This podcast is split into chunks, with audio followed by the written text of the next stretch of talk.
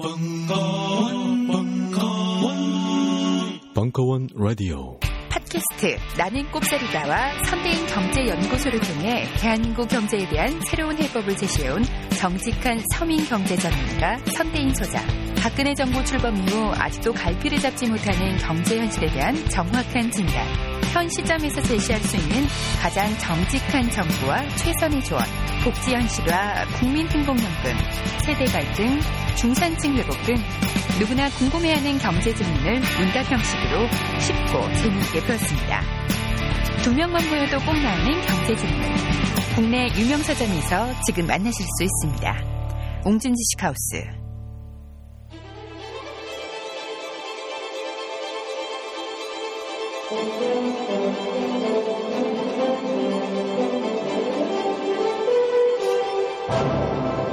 국민연금과 한국인의 노후 불안. 선대인의 이것이 경제다. 와. 예, 반갑습니다. 예. 오늘 세 번째 강연인데요. 오늘 세 번째 강연 주제는 한국의 노후 불안이 왜 극심한가입니다. 제가 기자 시절부터 해서 한 이삼십 개국은 가본 것 같아요. 삼십 개국 조금 안 되게. 근데 가보면 잘 사는 나라든 못 사는 나라든 한국보다 여유가 있어요.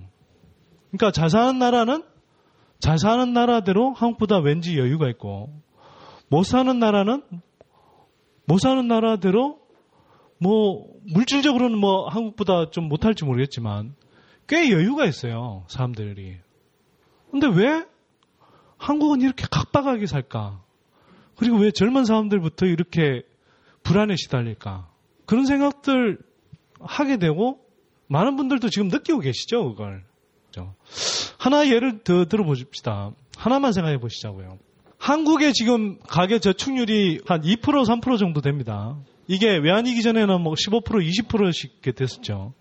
근데 이게 외환위기 직후에, 외환위기 이후에 우리가 소득도 예전처럼 안 늘지만 부동산 거품 이런 게 심해지면서 막 빚내갖고 집 사고 이러다 보니까 가게에 이제 저축은 없고 빚만 잔뜩 쌓여있는 상태죠.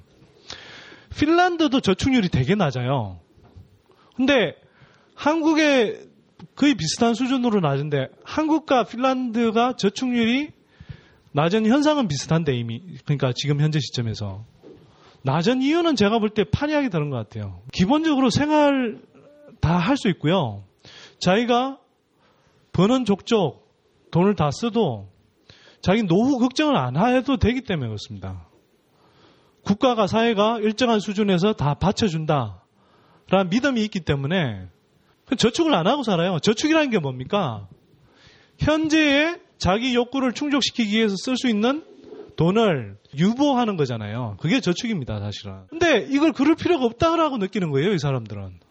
미래가 불안하지 않고 누군가 내 미래를, 기본적인 생활은 충족시켜 줄 거라고 생각하기 때문에 그냥 생기면 지금 당장 내가 하고 싶은 거, 지금 당장 나의 행복도를 올려줄 수 있는 일들에 쓰는 거예요. 지금 한국에 그런 여유 갖고 계신 분들 잘 있나요? 잘 없을 겁니다, 아마.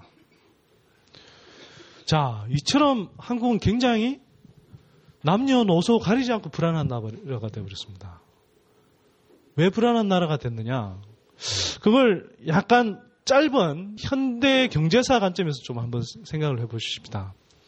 우리가 박정희 경제 때, 뭐 예를 들어서 우리가 한참 이제 경제 개발을 시작하던 천구백육십 년대 초반 이후부터 팔십 년대 후반 정도까지는 우리가 고속 성장을 했어요. 잘 알고 계시죠?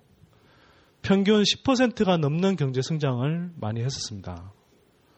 그 당시에요.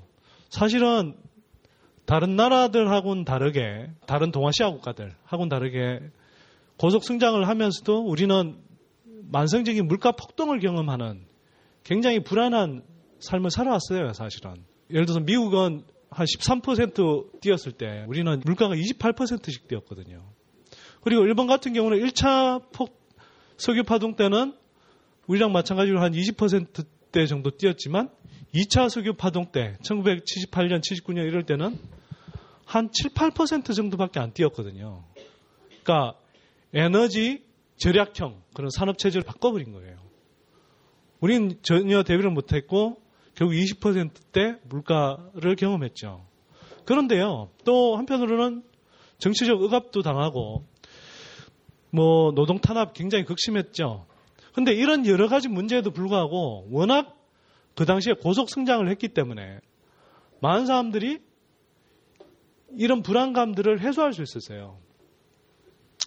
예를 들어서 칠십 년대 중반 이럴 때요, 한참 고속 성장을 할 때는 한 해 가계 소득이 삼십에서 삼십오 퍼센트 늘었습니다. 이게 어느 정도인지 지금 상상이 되세요? 지금은 한 해 가계 소득이 한 이 퍼센트, 삼 퍼센트 늡니다. 일 인당 가계가 체감하는. 지난해 경제 성장률 이 퍼센트 였으니까 이제는 이 퍼센트도 아마 못 늘었을 겁니다. 국내 총생산 지디피가 이 퍼센트 늘었다는 건요, 인구가 한 이 퍼센트 정도 늘기 때문에 실제로는 이 퍼센트 느는 만큼 사실은 경제 규모는 사실 자동적으로 사실 커지는 게 정상이거든요. 근데 인구 규모가 늘었다는 건 일 인당 체감하는, 한 가구당 체감하는 경제 성장률은 별로 안 늘었다라는 거죠. 그래서 그걸 뭐 지금 통계가, 지난해 통계가 안 나와 있습니다만 아직 가계소득 아마 따져보면 아마 이 퍼센트도 성장 안 했을 거예요. 근데 칠십 년대에는 삼십 퍼센트씩 성장했단 말이에요. 내가 올해 오천만 원 버는데 연봉이 내년 되면 육천오백만 원, 내후년 되면 팔천만 원. 와, 신나겠죠. 그러니까 웬만한 불안감은 다 해소할 수 있는 거예요. 그리고 내가 좀 더 노력하면 내가 오 년 뒤에, 십 년 뒤에는 지금보다 훨씬 잘 살 수 있을 것 같은. 또 한편으로는 어쨌거나 한 팔십 년대 후반으로 다가가면서 우리가 이제 민주화 투쟁을 하고 또 뒤이은 이제 노동자 대투쟁이 이어지면서, 그래서 역시 팔십 년대 후반 삼 년 동안에 가계 실질 소득이 단 삼 년 만에 육십사 퍼센트가 늘어납니다. 지금은 상상 안 되죠? 그게 근데요, 불과 이십 년, 이십 년 조금 전입니다. 이십 년 조금 전. 자, 그런데요, 외환위기 전부터 여러 가지 변화 양상이 나타나기 시작하더니 외환위기를 지나서부터 굉장히 급격한 변화들이 일어나기 시작합니다. 우리가 뭐 예를 들어서 대기업들이 이제 팔십 년대부터 이제 좀 완전히 체제를 갖추고 성장하기 시작하면서 사실 칠십 년대 중반부터 중화공업화 하면서 박정희 정권이 이제 재벌 대기업들한테 뭐 전자니 자동차니 기계니 뭐 조선이니 이런 식으로 하나 사업 배분해 주듯이 이렇게 떠맡겼거든요. 그게 지금 다 뭐 삼성전자니 뭐 엘지화학이니 뭐 저 현대차니 대한항공이니 이런 식으로 이렇게 지금 자리 잡고 있는 겁니다. 그 구조가 이제 팔십 년대부터는 자리 잡기 시작하고 팔십 년대 중후반으로 오면 우리도 이제 일본식의 종신고용제, 그러니까 일할 수 있을 때까지 고용한다는 겁니다. 한 기업이 가족처럼. 그런 걸 조금씩 대기업에서 조금 흉내 내려고 하는 찰나에 외환위기가 왔습니다. 외환위기 이후에 노동시장의 패러다임은 확 바뀌어버렸죠. 이걸 표현하는 저어들이 있죠. 저어들. 사오정, 사십오 세가 정년이라는 거고, 그 다음에 이태백은요, 이십 대 태반이 백수, 오륙도는요, 오십육 세까지 직장에 머물러 있으면 도둑놈이란 뜻이고. 자, 이런 조어들이 굉장히 만연해졌고 이제는 무감각해지는 지경까지 오지 않았나요? 자, 이게 나타나는 의미가 뭡니까? 고용 불안이죠. 외환위기를 거치면서 우리가 흔히 이제 뭐 신자유주의라고 표현을 하는데요, 신자유주의식 무슨 그런 이제 노동 간행, 그 고용 간행이 굉장히 폭넓게 퍼지고 그러면서 무차별적인 대량 해고 가 일어났죠, 사실은. 그런데 이걸 잘 생각해 보면요, 우리는 굉장히 심각한 사실은 이 충격이었습니다, 이게. 그때는 우리가 뭐 앞뒤 돌아볼 여유가 없어서 뭐 그랬다라고 하지만 그 이후 외환위기를 거치면서 그렇게 한번 이 정착된 그 고용 구조가 굉장히 한국 경제 전반을 이 변화시키는 엄청난 충격이었던 겁니다. 한국은요, 일본식의 종신고용제는 해보지도 못하고 그냥 사라졌죠. 그렇다고 유럽식의 뭐 예를 들어서 실업보험 같은 이 고용안정제도, 사회안전망 이런 것들이 확충되어 있는 상황도 아니었어요. 또 미국은요, 정리해고라고 표현하기는 좀 그렇습니다만 하여튼 이 해고라든지 이런 것들이 상당히 기업별로는 상대적으로 좀 유연하게 되어 있지만 굉장히 활발한 산업 생태계가 있습니다. 한국하고는 다르게. 그러니까 어떤 A라는 기업에서 쫓겨나도 B라는 기업에서 자기의 전문성을 갖고 있으면 B라는 기업으로 쉽게 옮겨갈 수가 있는 것이죠. 물론 뭐 글로벌 금융위기가 터지면서 워낙 이제 이 경기가 나빠졌기 때문에 좀 다릅니다. 지금은 좀 다릅니다만 기본적으로는 굉장히 활발한 산업 생태계가 있습니다. 대기업뿐만 아니라 중소기업, 벤처, 그 다음에 우리의 뭐 자영업에 해당하는 그런 뭐 소상공인들이 굉장히 폭넓게 있고요. 그래서 A라는 기업에서 정리해고를 당해도 B라는 기업, C라는 기업으로 이렇게 이동해서 일할 수 있는 그런 이렇게 생태계가 있습니다. 한국은 그게 없었죠. 외환위기 충격을 거치면서 소수 재벌 대기업들로 경제력 집중은 더 심화됐는데 중견기업, 우리가 알고 있는 뭐 태강, 해태 뭐 이런 식의 중견기업들이 도산하거나 아니면 굉장히 그 세가 많이 약해졌죠.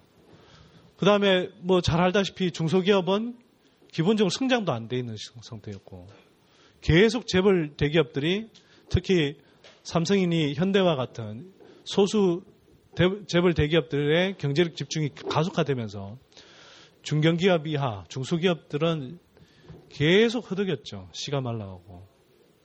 그리고 골목상권까지 붕괴되는 상태까지 온 거 아닙니까? 자, 그래서 한국의 대량 해고라는 건요, 뭐 흔히 신자유주의 뭐 이런 표현을 쓰는데요. 제가 볼 때는 뭐 신자유주의가 사실 본격적으로 이렇게 적용됐다라고 하는 어, 미국 같은 나라들보다 훨씬 가혹한 상태입니다.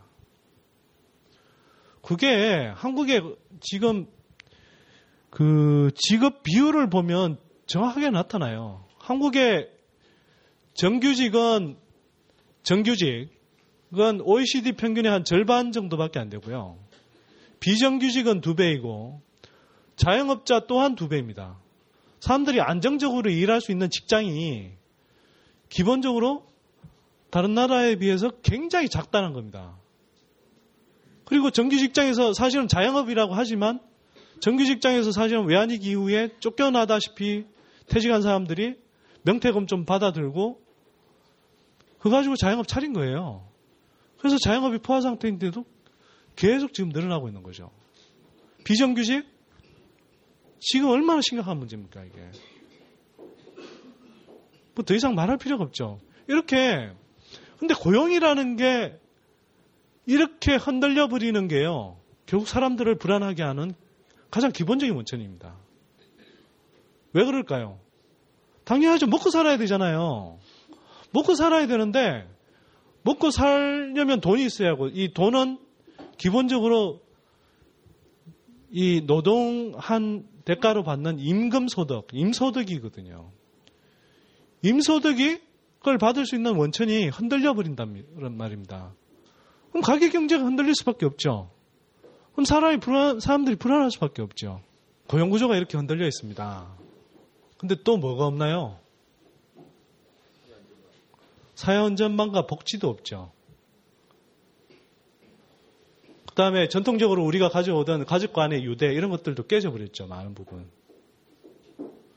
우리가 사실은 굉장히 가족 간의 유대 또 마을 공동체의 유대가 전통적으로 굉장히 강한 나라라고 이야기를 했는데요. 실제로 구십 년대 중, 초중반 이후로 이렇게 각종 조사를 보면 가족 간의 유대, 공동체 간의 유대, 흔히 이제 좀 유식한 말로 이제 사회적 자본이라고도 많이 표현하는데요. 그 로버트 퍼트남 교수라는 그 양반이 쓴 그 Bowling Alone 이라는 책에서 시작된 그 사회적 자본이라는 개념 굉장히 중요한 겁니다. 사회적으로 이제 신뢰와 협동을 얼마나 하느냐, 얼마나 자주 교류하고 이게 인적, 어떤 그 지적 네트워크를 가지느냐. 뭐 이런 것들은 이제 포괄해서 사회적 자본이라고 할 수 있는데요. 이런 것이 사실은 한국이 굉장히 취약한 상태가 되어버렸습니다. 자, 그것도 없죠. 고용도 불안하죠. 근데 그나마 마지막으로 기대할 수 있는 보루라는 게 복지나 사회 안전망이라고 해야 되는데 지금 한국의 복지 수준 어떤가요? 망국적인 복지 포퓰리즘 수준이죠? 어, 아닙니까? 지금 대한민국 대다수 언론들이 망국적인 복지 포퓰리즘이라고 떠들고 있잖아요. 그죠? 이 미친놈의 나라. 아, 진짜 저는 화가 납니다. 화가 사실. 어쩜 이렇게 손바닥을 진짜 손바닥으로 하늘을 가리는 것도 분수가 있지. 아, 너무하잖아요. 왜 너무하냐면 지디피 대비 오이시디 국가들의 복지지출 비중을 보면 평균이 이십일 점 구 퍼센트예요. 근데 한국은 어디 있습니까? 오이시디 삼십사 개국 가운데 꼴찌에서 두 번째, 멕시코 꼴찌, 별로 차이 안 나는 두 번째, 구 점 이 퍼센트. 오이시디 복지지출의 평균, 복지지출 평균의 사십 퍼센트 수준. 아니, 이런 나라를 두고 지금 복지 포퓰리즘이라고 그러니까 이게 말이 됩니까? 말이? 제가 일 회 강연 때도 한번 이야기했던 것 같은데 이건요. 정말 최저 생계비도 못 본 사람들한테 가서 야! 너 너무 많이 쓰고 있으니까 사치하지 마. 이런 꼴입니다. 그리고 또 뭐 이런 이야기 하죠. 뭐 일부 그 이천팔 년 이후로 경제 위기 닥치면서 재정 위기가 오니까 일부 뭐 유럽 국가들에서 이제 복지를 조금 축소하는 움직임도 일부 나타났었죠. 그건 뭐 어쩔 수 없잖아요. 재정 위기가 왔으니까.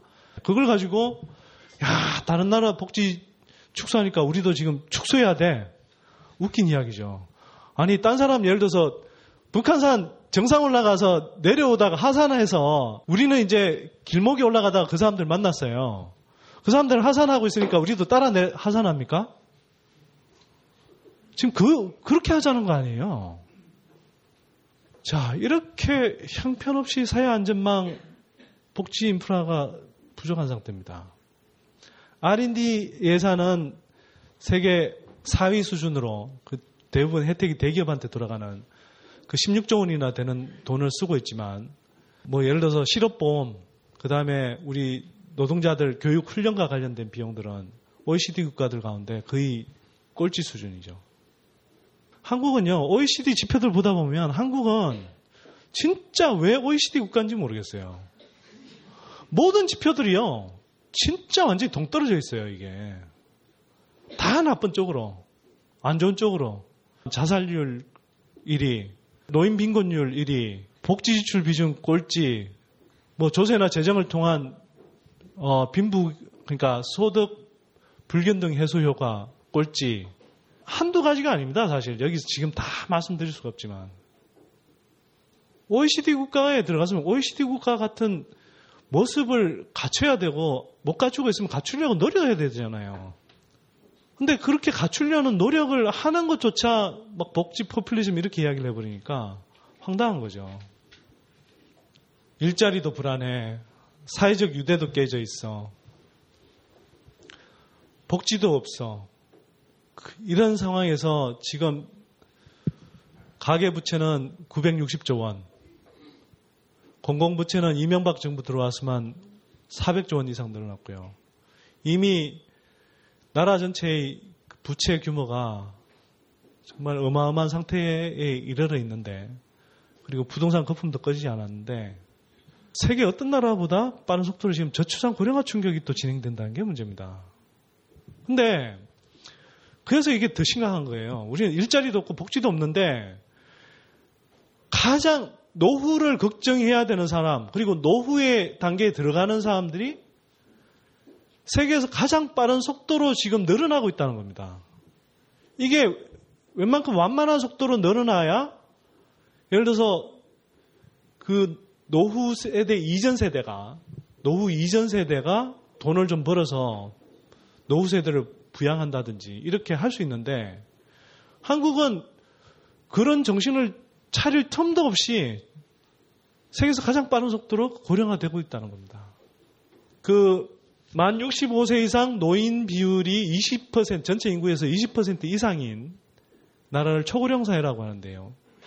이 초고령 사회가요, 일본은 삼십육 년에 걸려, 삼십육 년 걸려서 초고령 사회에 진입했는데, 세계에서 지금까지 초, 노령화 속도가 가장 빠른 나라, 일본조차도 삼십육 년이 걸렸는데, 한국은 몇 년 전 추계할 때는 이십육 년 걸린다고 그랬어요. 지금은 최근에 추계한 건요, 이십이 년밖에 안 걸립니다, 이십이 년. 시간이 지날수록 고령화 속도가 더 빨라져요.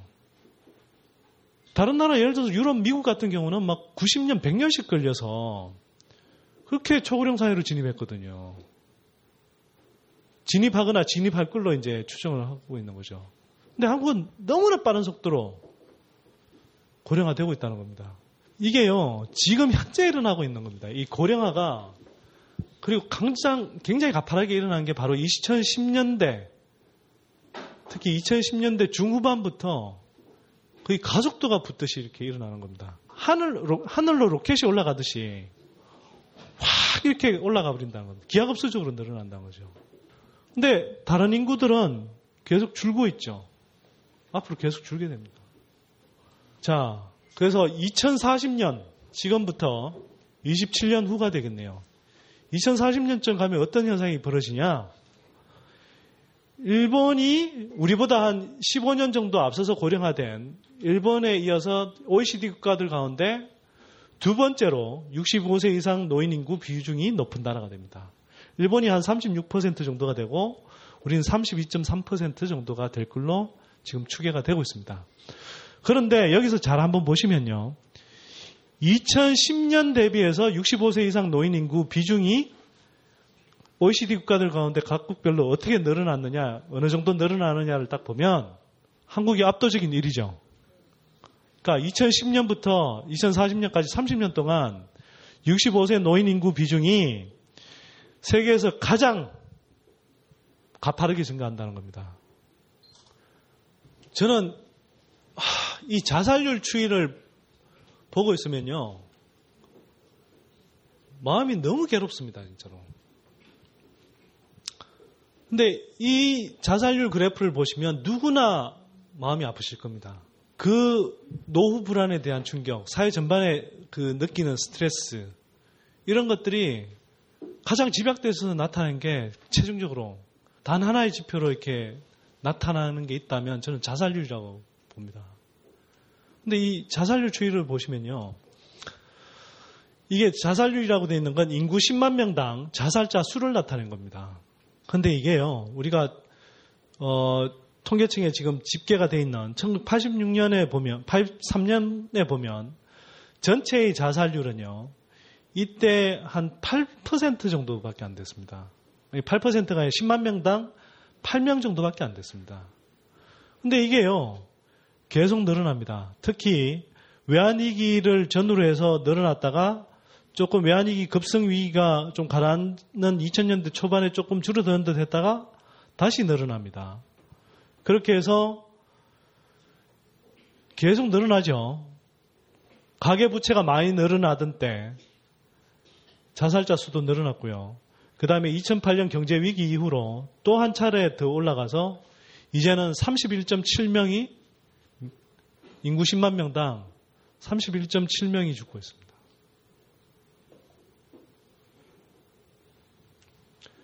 천구백팔십 년, 팔십삼 년과 비교하면 어, 불과 삼십 년 만이죠.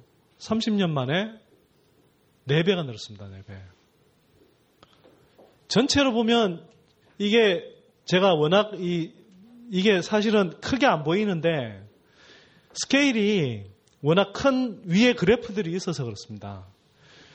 육십오 세 이상 노인들만 한번 따져볼게요. 천구백팔십삼 년에 육십오 세 이상 노인들의 인구 십만 명당 자살자 수가 한 십일 명, 십이 명 정도 되던 게 이천십일 년에는 칠십구 점 칠 명.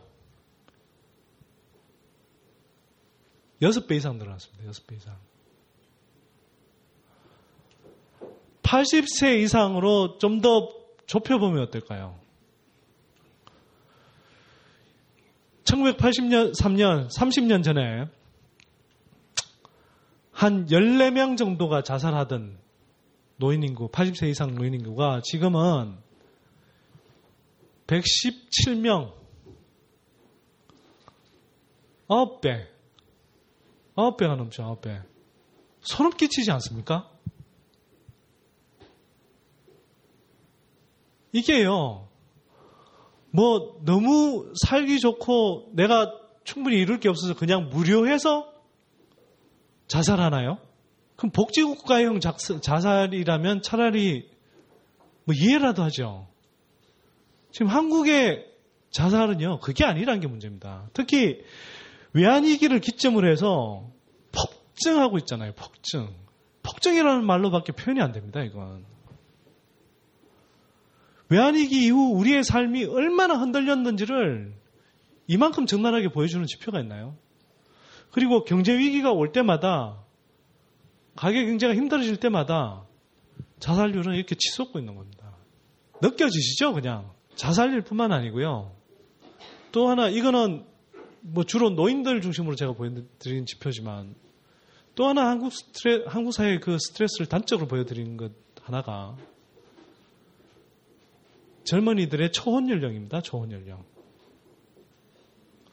천구백구십 년부터 한 이십 년 동안에 우리 젊은이들 초혼 연령이 만 네 살가 올라갔잖아요. 어떻게 전쟁이 안 터진 나라에서 어떻게 만 네 살가 올라가 버립니까? 그 짧은 이십 년 동안에 결혼 적령기가 우리가 뭐 이십 년, 삼십 년 되는 것도 아니고 이십 대 중반에서 한 삼십 대 중반 사이일 텐데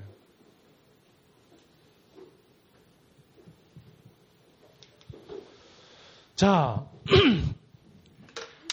그런데 이런 상황인데 한국의 한국인들 한국 사람들이 노후 불안을 느끼는 구조적 이유가 하나 더 있습니다. 굉장히 중요한 이유입니다. 바로 정년이 세계 그 어떤 나라들보다 빠르다는 겁니다. 정년 이야기는 생각보다 많이들 못 들어보셨죠?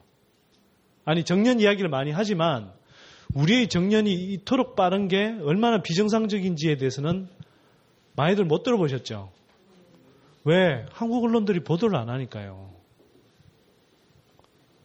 기업 관점에서 늘 합리화하는 거니까 한국의 정년은요. 공무원들 지금 정년은 육십 세로 되어 있습니다. 그리고 일부 대학 교수들 같은 경우 뭐 아주 특수한 직종의 경우 육십오 세 정도가 정년인 경우가 있습니다만 대부분의 민간 기업에서는 정년이 얼마인가요? 고용노동부에서 조사한 걸로는요. 오십삼 세, 오십사 세 정도입니다. 민간 기업에서 뭐 사규로나 이런 것들로는 오십오 세에서 오십칠 세 정도로 되어 있는데 이것도 거의 안 지킵니다.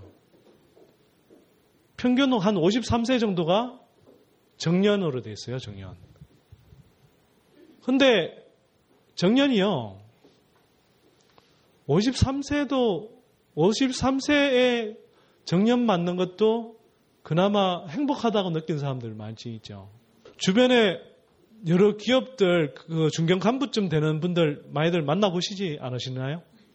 저, 못 만나보시죠. 예. 이십, 삼십 대시라. 예. 저는 많이 만나거든요. 만나보면요. 이분들이 사십 대 초중반부터 자기가 잘릴까 걱정을 합니다. 근데 뭐 오십오 세, 오십칠 세가 뭐 정년이라고 돼 있긴 하지만 아시죠? 직급별로 따로 정년이 사실 암묵적인 정년이 다 했다는 거. 다 했습니다, 다. 예를 들어서, 뭐, 뭐, 팀장급은 뭐 사십 몇 세가 정년이고, 사실은 그때까지 승진을 못하면 잘려야 되고, 정리 대상이 되는 겁니다. 임원은 몇 세까지 못 달면 정리 대상이 되고. 다 있어요.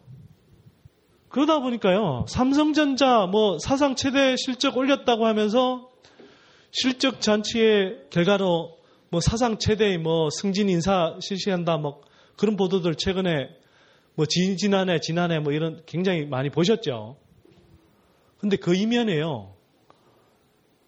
그 당시에 승진하지 못한 많은 중견 간부, 주로 중견 간부, 뭐 일반 사원, 일반, 일반 사원들도 있습니다. 동시에 굉장히 거의 뭐 사륙에 가까운 대대적인 정리해고가 이면에서 일어납니다. 언론에는 그 이면은 전혀 소개되지 않죠. 한겨레나 경향 같은 신문에도 그 안 나옵니다. 이런 이야기. 정말 희한해요. 한국이란 나라. 근데 실제로 그런 사상 최대의 승진잔치가 벌어지는데 그 이면에는 사상 최대의 대량 사륙이 벌어지는 겁니다. 이게요. 와, 어쩜 이런 극적으로 다른 장면이 한날, 한시에 한 기업 안에서 이렇게 일어날 수가 있냐 이거죠. 이런 나라, 저는 모르겠습니다. 이런 나라가 잘 있나. 특히 삼성전자처럼 분기에, 한 분기에 팔조 원씩 영업이익을 내면서 어떻게 그 많은 사람들을 한꺼번에 그렇게 잘라낼 수 있는지. 야, 웬만한 정말 직원이라는 사람들을 그냥 뭐가 무슨 인격을 대우한다 이런 게 아니라 그냥 좀 지속 가능한 그냥 노동력 정도로만 보더라도 그냥 기업이 기업의 관점에서 그냥 지속 가능한 노동력의 관점으로서만 보더라도 어떻게 이렇게 대량 해고를 할 수 있을까? 그것도 엄청난 흑자 기업이. 이건 아닌 거죠, 아무리 그래도. 자, 그래서 역시 오이시디 국가들하고 비교를 한번 해볼게요. 한국의 오이시디 자료 제출한 걸 보면 공공부문에 정년 육십오로 잡아놓은 요 자료가 제출되어 있는 거예요. 야, 그래서 그냥 보면은 한국의 정년 연령이 다른 오이시디 국가들 비해서 크게 안 나쁜 것처럼 나옵니다. 그래도 뭐 오이시디 공공조차도 오이시디 국가들 가운데 뒤에서 한 대여섯 번째 정도 되죠.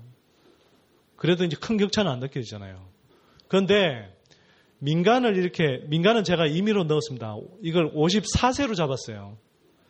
조금, 조금 한 살 정도 올려줘서. 이렇게 잡아도 오이시디 국가들 가는데 터키 다음으로 또 꼴찌에서 두 번째. 네, 항상 이런 거, 이런 건 일 등 아니면 이 등입니다. 안 좋은 쪽으로 일 등이 이 등이에요, 늘. 예를 들어서 이스라엘, 아이슬란드 이런 나라들은요. 정년이 육십칠세예요. 정년이 육십칠세. 그냥 내가 무슨 횡령, 배임 이런 거 하지 않고 그냥 내가 열심히 정직하게 성실하게 일하기만 하면 육십칠세까지 일할 수 있다는 거예요. 이게. 법적으로 보장되어 있는 제도들입니다. 이건. 물론 아니 제가 말씀드린 건 당연히 이들, 이런 나라에도 이 기업들의 뭐 폐업하거나 또는 경제적인 사정이 나빠지면 해고는 할 수 있죠. 해고 요건과 절차에 따라서. 근데 기본적으로 그 회사가 건실하게 성장한다라고 하면 기본적으로 정년이 이렇게 돼 있다라는 겁니다. 그리고 대부분의 선진국들이 육십오세에 가까워요. 특히 남성들의 경우는 오이시디 국가들의 삼분의 이가 육십오세 이상이죠. 근데 오십오세 미만인 나라는 터키하고 한국밖에 없어요. 정년이 그래서 다른 나라들보다 한 구세 정도 빠릅니다. 그러다 보니까 어떻게 되나요? 한국의 지금 기대 수명은 또 계속 길어지고 있죠. 꽤 오래 사는, 그러니까 장수 국가군에 들어가 있습니다. 그러다 보니까 어떻게 되나요? 정년은 일찍 하고 기대 수명은 길다, 길어지다 보니까 퇴직 후 노후 기간이요. 역시 오이시디 국가들 가운데 두 번째로는 없습니다. 남자, 남성의 경우는 이십육점이년, 여성의 경우는 삼십일점이년. 이십오년에서 삼십년 가까이를 퇴직 후에 변변한 소득 없이 살아야 된다는 겁니다. 오이시디 평균은요. 남자가 십칠점삼세, 아 십칠점삼년, 여자가 이십삼 점 삼 년. 이런 나라들보다 거의 뭐 구 년, 팔 년 이상씩 소득 없이 퇴직 이후에 살아야 되는 기간이 긴 거죠. 한국의 정년만 제가 따졌는데요. 우리는 정년은 빠른 반면에 일을 시작하는 시기는 어떨까요, 지금? 다른 나라보다 빠를까요? 전혀 아니죠. 남, 남성들을 중심으로 한번 좀 미리 말씀, 먼저 말씀을 드려보겠습니다. 남자들 같은 경우는 대부분 군복무를 해야 되죠. 근데 뭐 고관 대작들은 대부분 군복무 안 하더군요. 그 자식들도. 희한하죠. 자, 어쨌거나 군대를 일단 가다, 가야 되고요. 또 요즘 한국은 또 워낙 대학을 다 가는 분위기고 갈 때 좋은 대학 가려고 막 일, 이 년씩 재수, 삼수까지 합니다. 그죠? 거기다가 요즘 취직 잘 안 되니까 스펙 산다고 어학연수 갔다 오고 뭐 그 다음에 졸업이 바로 안 돼서 오 학년, 육 학년씩 다니기도 하고 또는 졸업하고 나서 취업 준비생 상태로 일, 이 년씩 더 있다가 취직하죠. 사실 그러고도 제대로 된 정규직을 못 잡는 경우들이 많습니다. 그러다 보니까요, 남자들 경우에는 보통 그 미국에, 미국이나 다른 나라들과 비교를 하면 한 사 년 정도는 취직이 늦은 것 같습니다. 제가 느끼기에는. 제가 실제로 가봐서 처음에 유학 갔더니요, 이십, 한, 삼 세인가 그런데 박사과정을, 박사과정 이 년 차인가 삼 차란 거예요. 우리 나이로, 그러니까 우리 나이로는 조금 한 살 정도 많겠죠. 그래서 어떻게 그러냐 그랬더니 이제 이런 거예요. 그냥 대학 진학했고 대학 진학했는데 뭐 사 학년쯤 되면 이제 대학원 수업까지 들을 수 있는 그게 있어서 그래서 그걸 대학원 과정 일 년 차하고 병행하는 프로그램을 밟았고 그래서 그 다음에 박사과정 지원했는데 엠아이티로 옮겨서 한 지금 자기 이 년 차 정도 된다는 거예요. 근데 그렇게 따지니까 한 오, 육 년 정도 걸렸는데 박사과정이 들어가서 이렇게 한참 있는 거예요. 그리고 자기 한 이, 삼 년만 더 있으면은 이 년 정도만 더 있으면은 박사를 받는다는 거예요, 학위를. 그러니까 이십 대 그냥 한 이십, 만으로 이십오 세 정도 전후면은 그냥 받아버려요. 취직도 그렇게 한다는 거죠, 쉽게 말해서. 아니, 걔네들은 그래서 여유가 있어서 뭐 여행을 다니기도 하고 뭐 사회경험 산다고 이제 발런티어로 뭐 어디 자원봉사도 가고 하긴 하지만 우리처럼 이렇게 막 일자리 없어서 난리치면서 아등바등 거리느라고 스펙 쌓겠다면서 해외에 나가는 것도 스펙 쌓겠다면서 그런 마음으로 이렇게 쫓기다시피 이렇게 가는 그런 경우하고는 다르죠. 자, 뭐 남성만큼은 아니지만 여성들의 취업 시기도 다른 나라들보다는 좀 높습니다. 자, 취업 처음 취업하는 시기는 높고 정년은 빠르고 그러니까 다른 나라에 비해서 다른 나라가 다른 나라에서 보통 한 사십 년 정도 평생에 걸쳐서 정년퇴직까지 한 사십 년 정도 일하는데요. 한국은 이십오 년에서 삼십 년 정도밖에 일을 못하는 거예요. 이게 뭐를 의미합니까?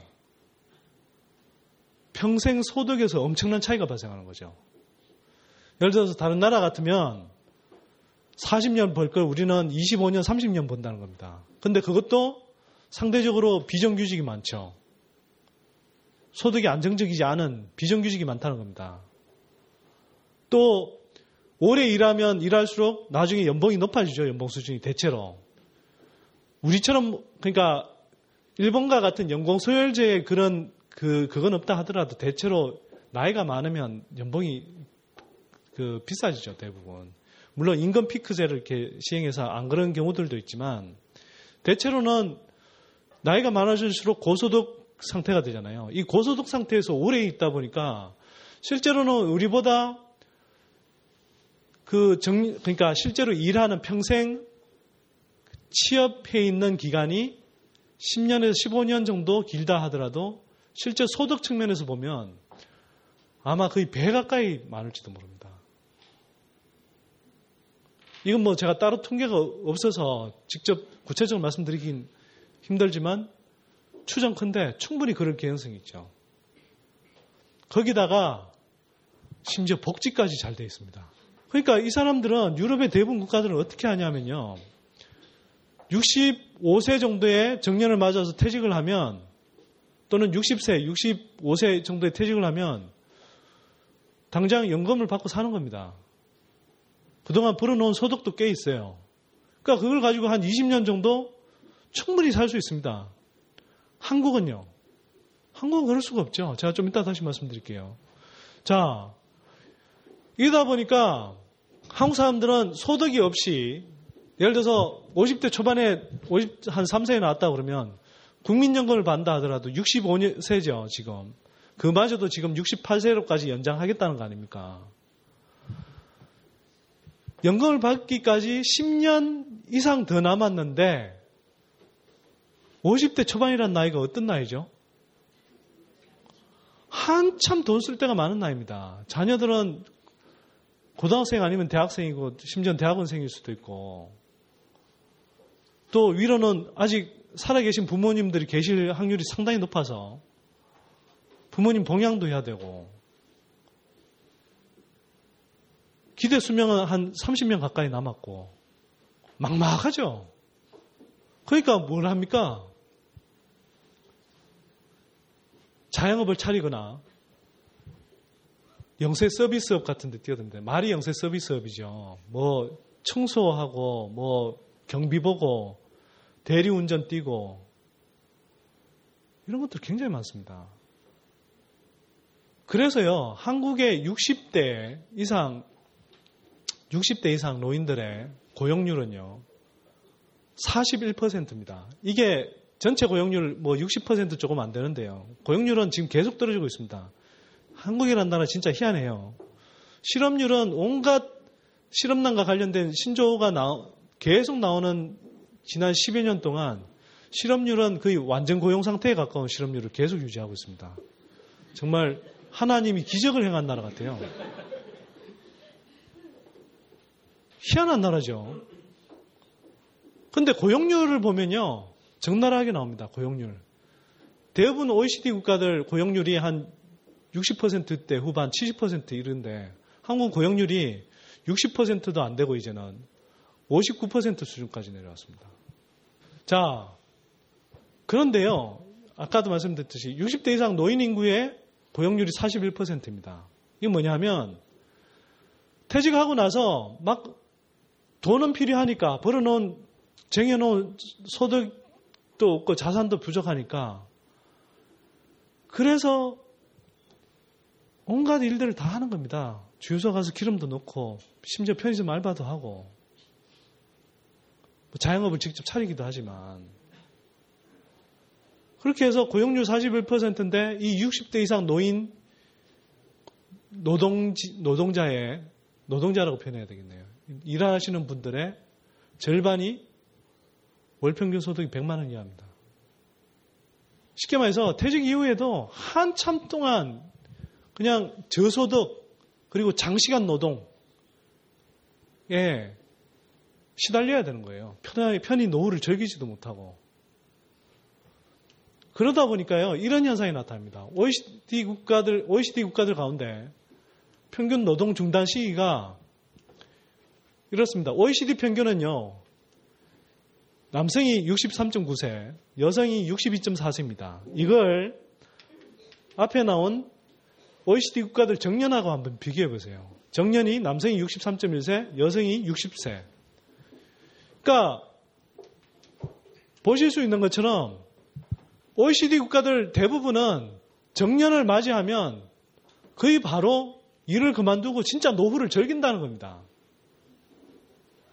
노동을, 노동을 진짜 안 한다는 거예요. 쉬고 노후를 진짜 즐기는 모드로 들어가는 거거든요. 물론 뭐 금융위기 오고 하면서 많이 일부 특히 이제 픽스 국가라고 불리는 남유럽 국가들의 경우는 많이 흔들리고는 있습니다만 기본적으로 이렇게 이런 체제를 유지해 왔다는 겁니다.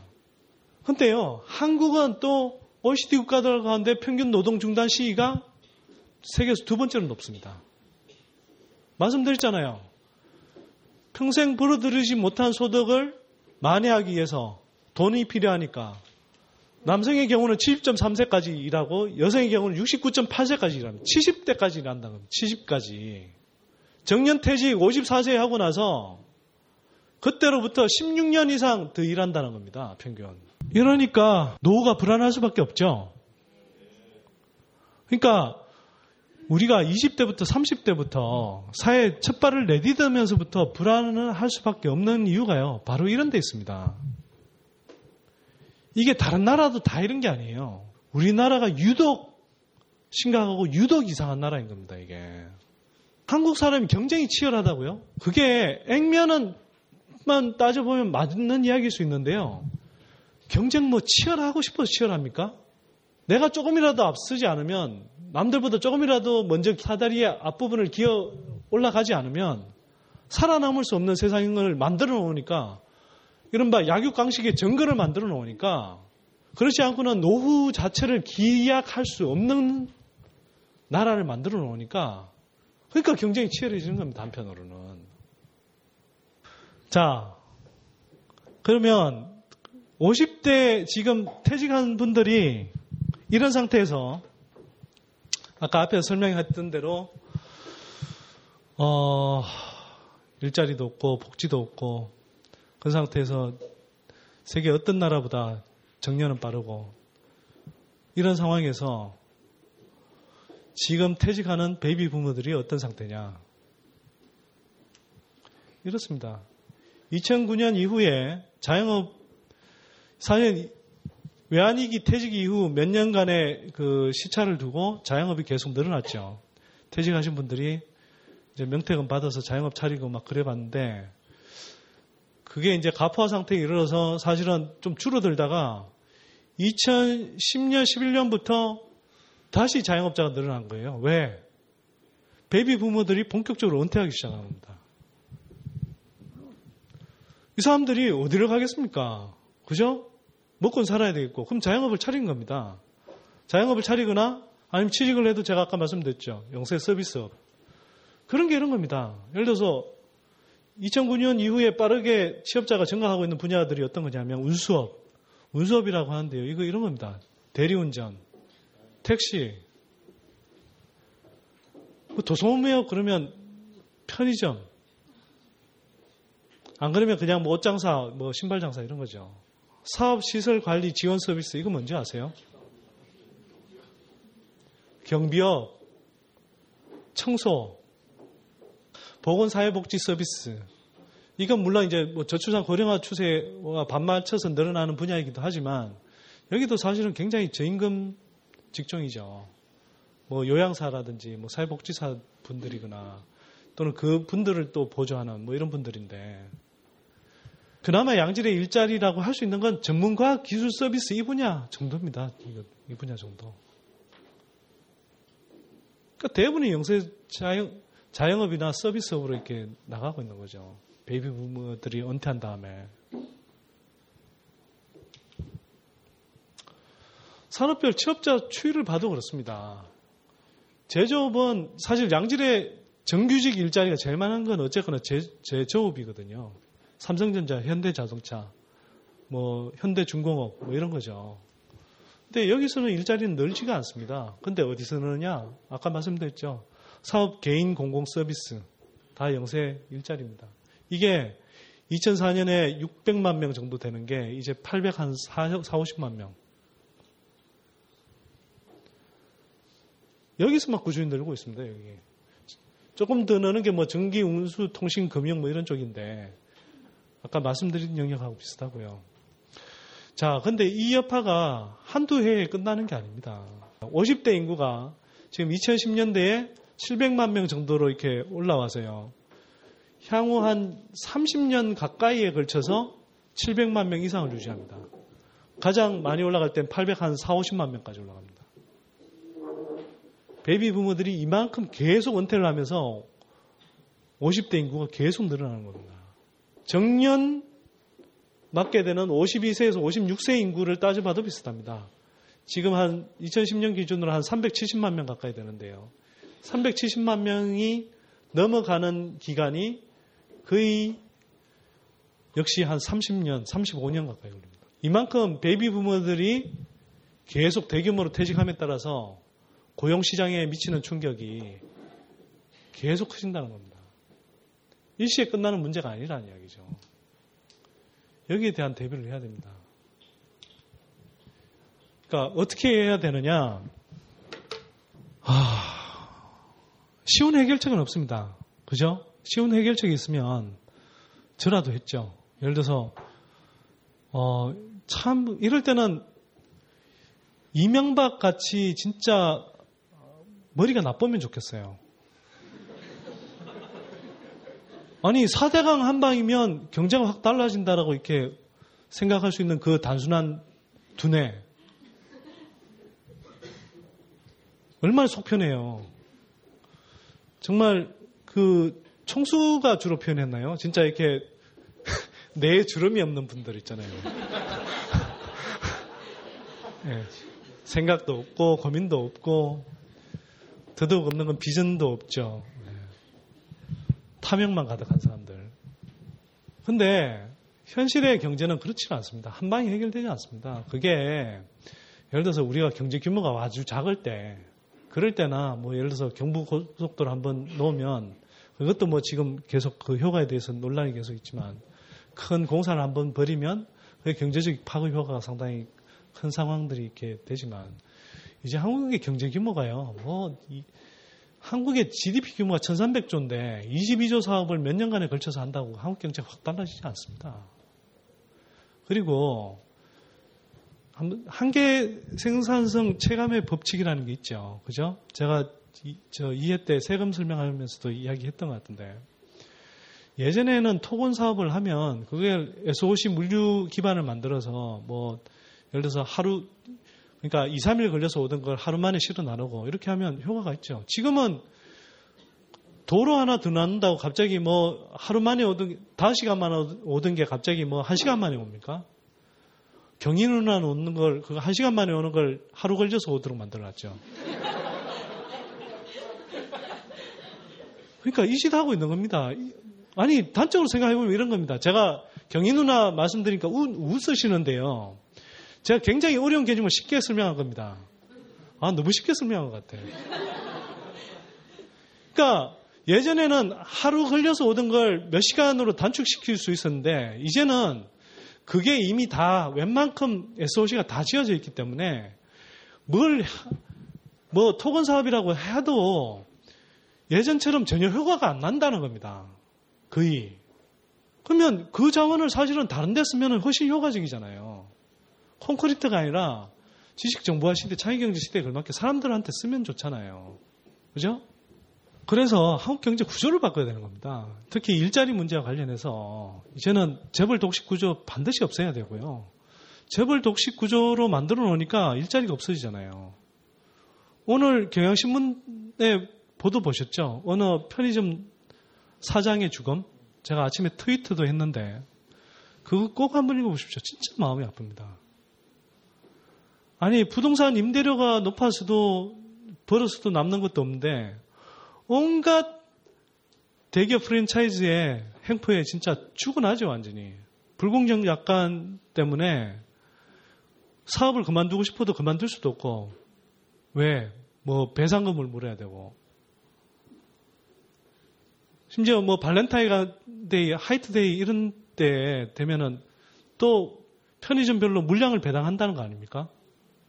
그렇게 해서 그거 못 팔면 재고를 안 하면 다 편의점에 떠안아야 되고 안 받을 수도 없습니다. 그러면 당장 계약 해지되거나 여러 가지 뭐 이 불이익을 당하니까 이런 행포가 어디 있습니까? 이런 행포가 뭐 일일이 다 말할 수도 없죠. 부동산 거품 빼야 되고요.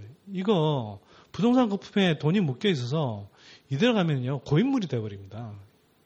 일자리 늘어나진 않아요. 단기적으로 충격이 있지만 부동산 거품에 고여있는 거품을 빼줘야 돈도 거기 고여있는 돈도 결국 생산적인 곳으로 흐르게 되어 있습니다. 그 사실은 굉장히 단순하지만 너무나 자명한 원리를 이 탐욕 때문에 우리가 계속 유지하는 방향으로 가고 있는 거예요. 이건 세금도 제대로 써야죠. 지난 이 회 때 많이 말씀드렸기 때문에. 근데 특히 정년제도와 관련해서 저는 오늘 정년 이야기를 많이 했으니까 정년은 반드시 최소 육십 세 이상으로 법적으로 보장해야 됩니다. 이게요, 노사정위원회에서 몇 차례 동안 계속 이야기를 했지만 번번이 기업들이 뭐, 아, 뭐 비용 부담이 된다. 그래서 글로벌 경쟁력이 떨어진다. 이런 온갖 엄살을 떨어가면서 저지를 해왔고 언론들은 늘 기업 쪽의 입장만 대변해왔습니다. 박근혜 인수위 때도 박근혜 공약이 정년 육십 세로 연장한다고 그랬어요. 법적으로 명기한다고 그랬거든요. 근데 뭐 공약 잘 지킵니까? 이게 조류가 아이큐가 좀 낮잖아요. 그러니까 금방 까먹더라고요, 이게. 그래서 인수위 때 벌써 정리가 됐습니다. 정년 육십 세를 도입하기는 하는데 이천십칠 년에 기업 규모별로 단계적으로 도입한답니다.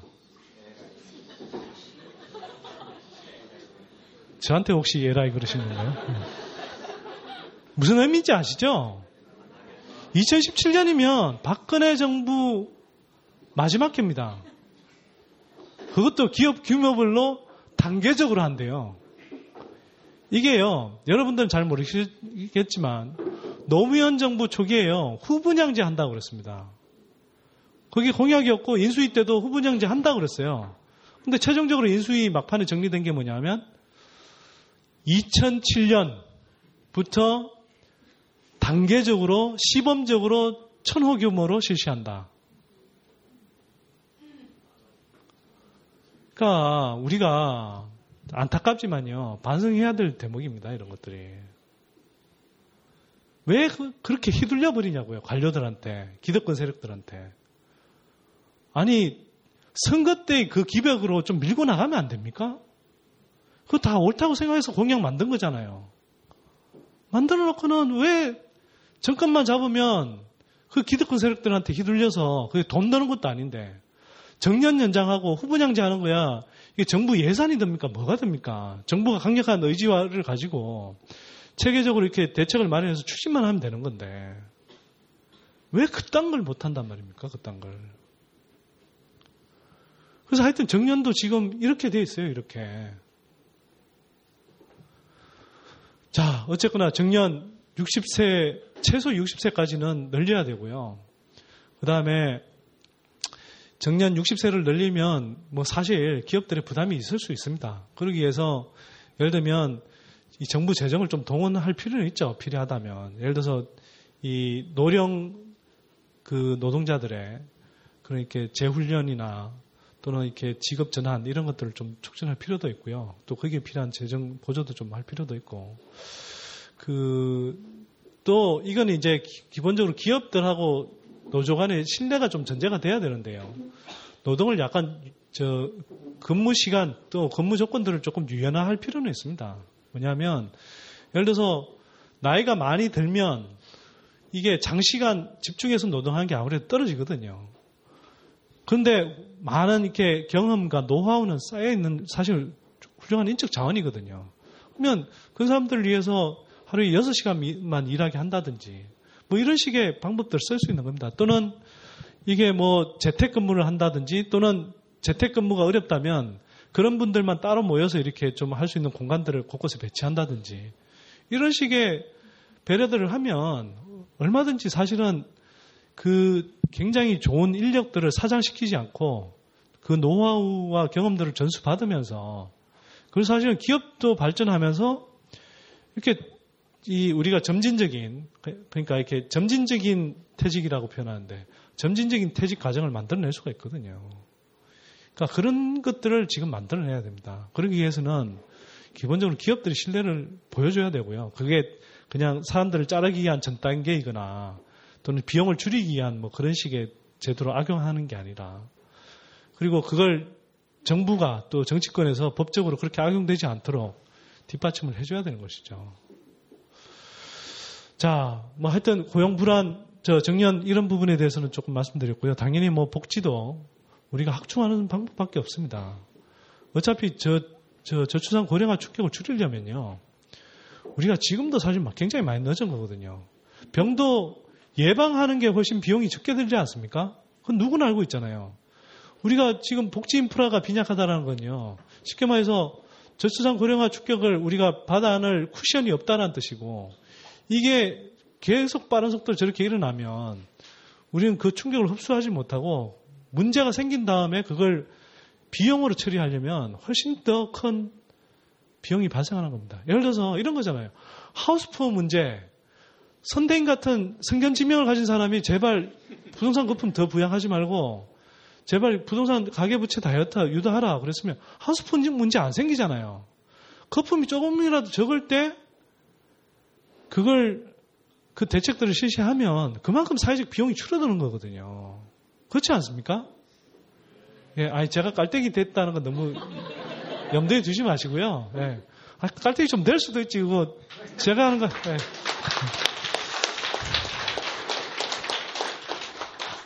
그렇다는 겁니다. 그래서 좀 더 우리가 선제적으로 지금 오히려 전략적으로 굉장히 복지 인프라를 과감하게 깔아나가야 될 시점이다. 지금도 많이 늦었다. 이렇게 생각을 합니다. 자, 사실은 제가 국민연금 이야기하는 게 사실 제가 되게 망설여져요. 솔직히 이야기하면. 왜냐하면 제가 느끼고 제가 느끼는 현실을 그대로 이야기하면 제 의도와는 달리 이게 사람들의 불안감을 오히려 촉발할 수도 있을 것 같고, 또 그래서 뭐 진짜 뭐 개인연금 들어야 되나 뭐 이런 고민들을 또 하게 되실까봐 좀 사실은 되게 망설여져요.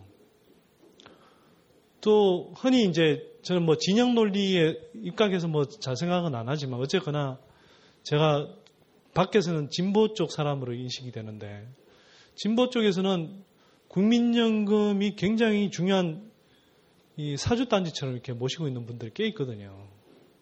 그러니까 그분들 심정은 이해해요. 저도 말씀드렸지만 한국의 노후 지금 불안할 수밖에 없잖아요. 거기다가 지금 노인들 노인 빈곤율이 세계 일 위입니다. 그러니 당장 그 문제를 해결할 수 있는 사실 방편으로서 국민연금이 당장 눈앞에 있고 저게 굉장히 중요한 자원인 거죠. 그러니까 그건 저도 인정합니다. 인정하는데요. 문제는요. 국민연금이라는 제도는 지켜야 되고 또 이걸 좀 더 합리적으로 우리가 혜택을 볼 수 있도록 만들어야 되는 건 맞는데, 지금 국민연금은요. 애초부터 설계가 너무 잘못, 설계가 너무 잘못되어 있습니다. 지금 여러분들 여기 오신 분들 대다수가 느끼시듯이요. 저게 지속 가능할까? 믿을 수 있나? 이런 의문들 다 갖고 있잖아요. 여기에 오신 분들이 무슨 이른바 수급 골통 아니잖아요. 그죠? 다 복지 강화를 대체로 찬성하시는 분들은 아닌가요? 난 아니다. 난 복지가 싫어. 나는 복지가 싫어요. 이런 분 있어요? 없죠? 그런데도 지금 국민연금에 대해서 다 불안감을 느끼신단 말입니다. 저는 이게 사실은 굳이 길게 설명 안 해도 다들 알고 계시는 거예요, 사실. 지금 상태는 지속 가능하지 않습니다. 지속 가능하지 않다라는 건 이런 겁니다. 쉽게 말해서요.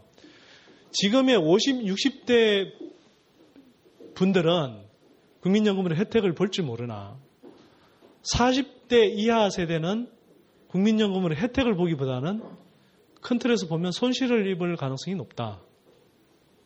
라는 게 세대, 세대 간 관점에서 보면 그렇습니다. 왜? 그렇게 돼 있잖아요. 지금 당장은 계속 국민연금 자산이 늘어나는 단계입니다. 굉장히 가파르게. 근데 국민연금 직업은 아직은, 아직은 상대적으로 많지 않습니다. 근데 아까도 보셨지만 세계에서 가장 빠른 속도로 노령화되는 사회라고 그랬죠. 기하급수적으로 넓게 되어 있습니다. 그러면요. 이런 구조로 가면 언젠가는 고갈되게 되어 있습니다. 그게 정부에서 추산하기로는 지금 이천육십 년으로 되어 있는데요. 국, 지난해 국회 예산정책처에서 나온 보고서에는 이천오십삼 년으로 되어 있습니다. 근데 그것도 제가 보기에는 낙관적으로 본 거예요. 왜? 예를 들어서 지금 그 자영업 가입자들 중에서는 어, 납부율이 삼십 퍼센트인데요. 이게 해가 갈수록 늘어나서 나중에는 한 이삼십 년 후에는 오십오 퍼센트 이상 납부율이 높아지는 걸로 가정을 해놨습니다. 그 다음에 뭐 노령화 속도도 상대적으로 좀 양호한 것처럼 이렇게 계산을 해놨어요. 그러니까 사실 그, 그조차도 낙관적으로 본 건데 이천오십삼 년이면 그 기금이 고갈된다는 거예요. 근데 그러면 고갈되기 시작하는 시점은 그보다 더 빠른 거죠. 십 년 정도씩 더 빠른 겁니다. 그럼 어떻게 되나요? 지속 가능하지 않습니다. 지금 상태로는. 왜 이런 구조가 됐을까요? 왜냐하면 강제 적립 방식입니다. 강제 적립 방식. 강제 적립. 여러분들이요. 국민연금을 그 소득의 구 퍼센트씩 떼가죠. 떼갑니다. 물론 이제 본인 부담도 있고 직장 부담도 있지만 구 퍼센트씩 떼가게 됩니다. 그러면요. 이걸 계속 쌓아두는 거잖아요. 근데 여러분들 노후 대비하기 위해서 삼십 년, 사십 년 후에 노후 대비를 하기 위해서 자기 의사와 상관없이 국가가 걷어서 강제로 저축하고 있는 겁니다. 저축. 삼십, 사십 년 후에 노후를 대비하기 위해서. 대비한다는 명목으로. 근데 이 돈들이 지금 어마어마한 규모입니다. 그 규모가 얼마나 되느냐 하면요. 지금 전체 조성기금이 약 사백삼십 조 정도 되고요. 운용되는 자산은 삼백오십삼 조 정도 됩니다. 올해 예산액이 삼백사십 조 정도 되니까요. 정부 예산 규모보다 이미 큰 규모입니다. 운용 자산이. 어마어마한 규모죠. 근데 한번 생각해 보십시오. 제가 아까 저축을 뭐라고 설명했죠? 현재의 욕구를 충족시키는 걸 미래로 좀 더 유보하는 방법이라고 했죠. 강제 적립, 강제 저축이라는 겁니다. 이게. 그럼 뭐냐면 현재의 욕구를 충족시키는 걸 우리가 미래를 또는 노후를 대비해서 강제로 유보하는 건데요. 근데 이게 너무 과도하다는 게 문제입니다. 너무 너무나도 과도하게. 지금 한국 경제 상황이 좋은 상태가 아니잖아요. 현금이 막 그러니까 일반 가게들 입장에서 보면 소득이 없어서 진짜 죽어나잖아요. 근데 지금 당장도 예를 들어서 돈 쓸 때가 너무나 많은데 이걸 떼서 강제로 적립해야 되는 겁니다. 근데 그 혜택을 자기가 볼 수 있을지 없을지를 모릅니다. 특히 젊은 세대들 같은 경우는. 젊은 세대 입장에서는 납득이 될까요, 이게? 저는 안 된다고 봅니다, 이게. 특히나요, 연령별 국민연금 가입자를 보면 삼십 세 미만이 십칠 점 일 퍼센트, 삼십 대가 이십오 점 일 퍼센트, 사십 대가 이십구 점 사 퍼센트, 합쳐서 약 칠십오 퍼센트 정도가 사십 대 이하입니다. 그런데 이 사십 대 이하는 혜택보다는 큰 틀에서 보면 손해를 볼 가능성이 없습니다. 손실을 볼 가능성이. 예를 들어 지금 사십 세 같으면 지금 계산으로도 이십오 년을 더 기다렸다가 타야 되거든요. 그때 되면 이미 타는 사람들이 국민연금을 타는 사람들이 굉장히 많아져서 지금처럼 후하게 못 줍니다. 그래서 국민연금 개혁 방안 나올 때마다 늘 나오는 이야기가 뭔가요? 더 내고 덜 받자 이렇게 이야기하는 거잖아요. 이거 얼마나 웃기는 겁니까 이게? 근데 이게 계속되면요, 이게 지속 뭐 혹자는 이렇게 이야기합니다. 더 내고 덜 받는 게, 구조를 계속 바꿔가면 되지 않느냐? 얼마나 바꿔야 될까요? 저거 정말 지속 가능하게 만들려고 하면 엄청나게 더 내야 되고요, 엄청나게 덜 받아야 됩니다. 그러면 국민연금 왜 하는데요? 엉청 내서 조금 받는 거라면 국민연금이라는 제도의 취지 자체가 자꾸 무색해져 버리잖아요. 그래서 이런 땜질식 처방으로는 제가 볼 때는 안 된다고요. 그 다음에 지금 국민연금의 규모가요. 제가 아까 설계가 잘못되어 있다고 그랬는데 국민연금의 설계가 잘못되어 있다는 걸 단적으로 보여주는 게 이건 좋은 지표라고 복지하시는 분들이 우기실지는 모르겠는데 저는 그렇게 안 봅니다. 지금 국민연금의 적립 규모가요. 노르웨이, 네덜란드, 일본에 이어서 사 위거든요. 사 위 규모가. 근데 연금 제도 시작한 지 몇, 얼마 되지도 않는 나라가 사 위를 차지하고 있다는 겁니다. 그러니까 이건 좋게 보기보다는요. 엄청난 규모로 우리가 적립을 하고 있다는 겁니다. 더구나 노르웨이나 네덜란드, 노르웨이 같은 경우는 국회 유전 그런 그 수입에서 발생하는 그런 것들을 이렇게 대규모로 적립하고 있는 거고요. 그 다음에 네덜란드 같은 경우는 뭐 특수직, 그러니까 공무원들이나 이런 사람들을 위한 공적 그 연금입니다. 공적 연금. 전 국민을 대상으로 하고 있는 연금 중에서는 일본에 의해서 지금 우리가 이위입니다. 이 규모가. 그런데요, 이거는 절대액으로 나타낸 거고요. 지디피 대비 연금 적립액, 연금 적립 비중으로 보면요, 한국이 일 등입니다. 지디피 대비 지금 이십팔 퍼센트 정도 되거든요. 근데 이게 이천삼십 년도 한 삼십오 년 정도 가면요, 지디피 대비 규모가 오십삼 퍼센트까지 올라갑니다. 이십팔 퍼센트 수준에서도 일 등인데 우리 오십삼 퍼센트 정도까지 갈 때까지 계속 늘어난다는 겁니다. 이걸 보면요, 우리가 얼마나 과도하게 적립을 하고 있는지 알 수 있죠. 근데 이렇게 적립해서 지금 현 시대, 현 세대의 욕구가 없으면 모르겠는데, 쓸 돈이 많은데 가게들로부터 이렇게 빼앗아갑니다. 그렇게 되면 가게는 지출을 줄이게 되죠. 지출 줄이게 되면 내수가 안 그래도 내수 침체가 있는데 그 내수를 더 위축시키는 효과가 됩니다.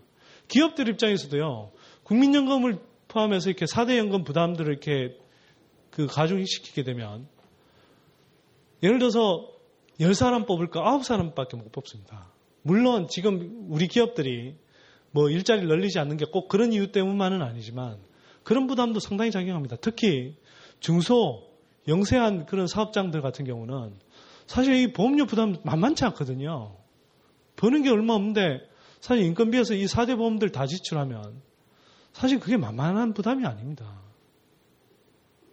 그러니까 우리가 이런 식의 부담까지 지면서, 그리고 상대적으로 좀 작은 돈일지 모르겠지만 저렇게 대규모로 자금이 쌓여있다 보니까 저걸 운영하고 관리하는 국민연금관리공단의 운영관리비 이런 것들도 사실 굉장히 큽니다. 연간 오천억씩 이상 이렇게 쓰고 있는 거거든요. 상대적으로 작은 돈이긴 하죠. 그러니까 이런 식으로 해가면서까지 우리가, 그리고 결국은 급속한 고령화에 따라서 고갈될지 모르는 국민연금을 계속 유지해야 되느냐, 이런 방식으로 유지해야 되느냐에 대해서 의문이 생기는 거죠. 그러면 어쨌거나 이렇게 국민연금을 잔뜩 쌓아서 어디에 쓰고 있느냐?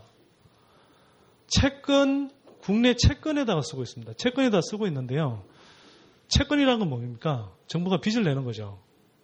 국채, 국공채에다가 엄청나게 투자하고 있습니다. 이 규모가요, 전체 국민연금 자산 운용 가운데 육십일 퍼센트 정도를 차지하고요.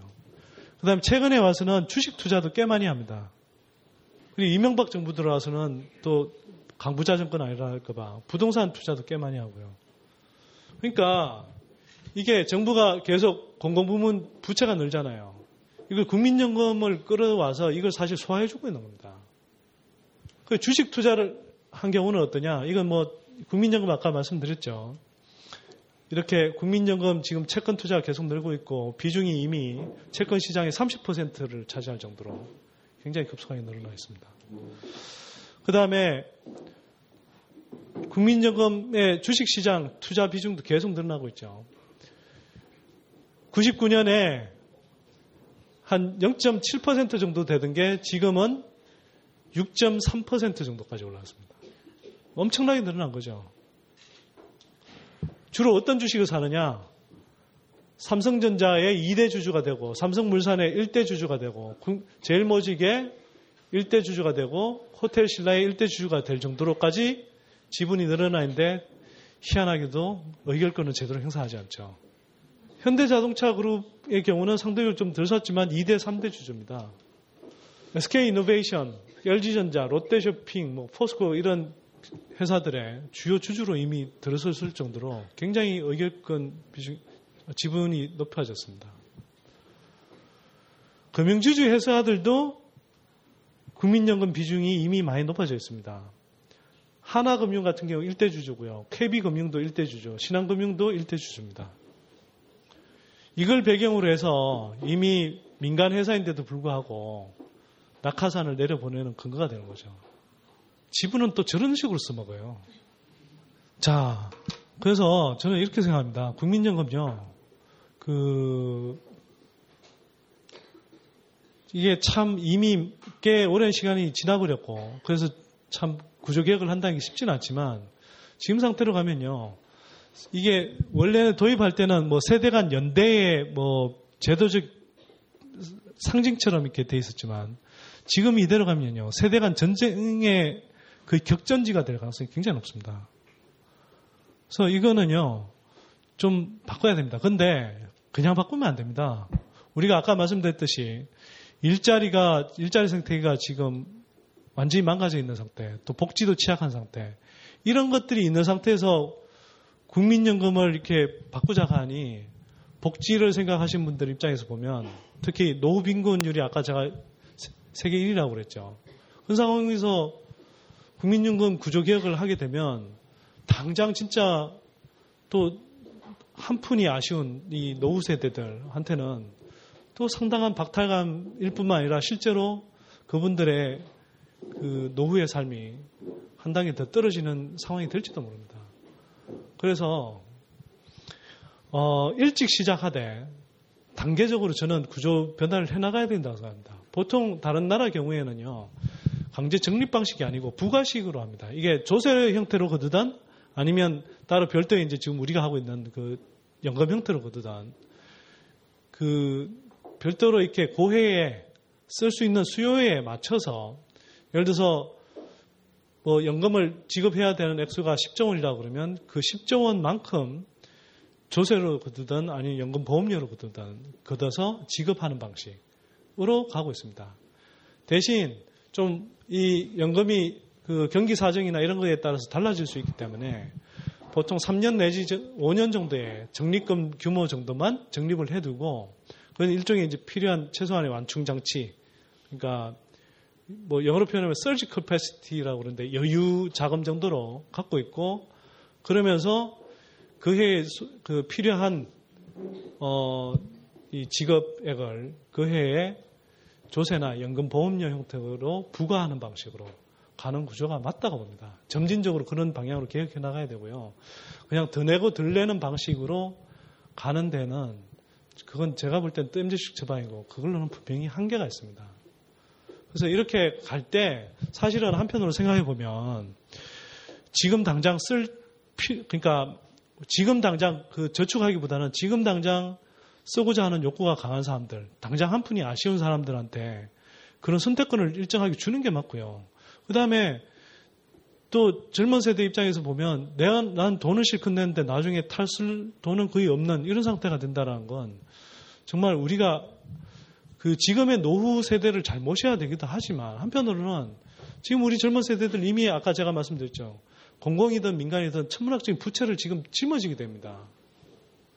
그런 상태에서 국민연금까지 이렇게 엄청난 잠재적인 채무로 만들어서는 안 되는 거거든요. 저는 하여튼 그렇게 생각을 합니다. 그래서 하여튼 뭐 제 생각은 이렇고요. 어, 그러니까 제가 이렇게 말씀드리는 게 대안을 이야기 안 하는 건 아니죠. 그러니까 대안을 분명히 이야기한 겁니다. 이야기한 건데 지금 우리가 쌓여 있는 문제들이 너무 심각하다 보니까 이걸 이야기 안 할 수가 없어서 그런 겁니다. 이게 보십시오. 이게 국민연금 같은 경우도요, 처음에 설계를 좀 제대로 했으면 이렇게 지속 가능한 구조로 가져가면서도 우리의 노후를 대비하게 하는 중요한 축이 될 수 있거든요. 근데 이거 이 구조도 이렇게 만들어 놓으니까 사람들이 지금 여기 오신 분들부터가 다 국민연금의 지속 가능성에 대해서 믿지를 못하는 상태 아닙니까? 사람들이 믿지 못하면요, 이 제도는 정부가 아무리 우겨도 지속 안 됩니다. 제가 볼 때. 고갈 시기는 아까 뭐 이천육십 년, 이천오십삼 년 그랬는데, 조금만 더 지나면은 십 년, 이십 년 더 지나면 이게 고갈 될 거라는 게 좀 더 가시적으로 이렇게 들어오기 시작하거든요. 그러면 그때는 진짜 불만이 폭발하게 되는 겁니다. 그러니까 지금부터라도 시작은 빨리 해서 조금 더 기간 여유는 갖되 점진적으로, 단계적으로 이 구조 개혁을 좀 저는 해나가야 된다, 이렇게 믿습니다. 자, 오늘 하여튼 강연 내용은 여기까지 말씀드리고요.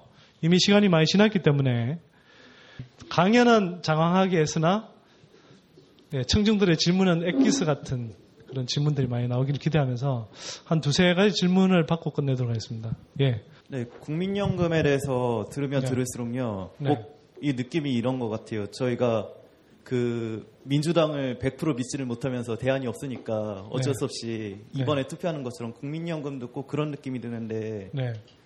그 질문이 있어요. 거기 왜 개인연금은 그러니까 기업에서 서비스하는 개인연금은 왜 안 되는 건지 그 나는 꼽사리다를 좀 듣긴 들었는데 네.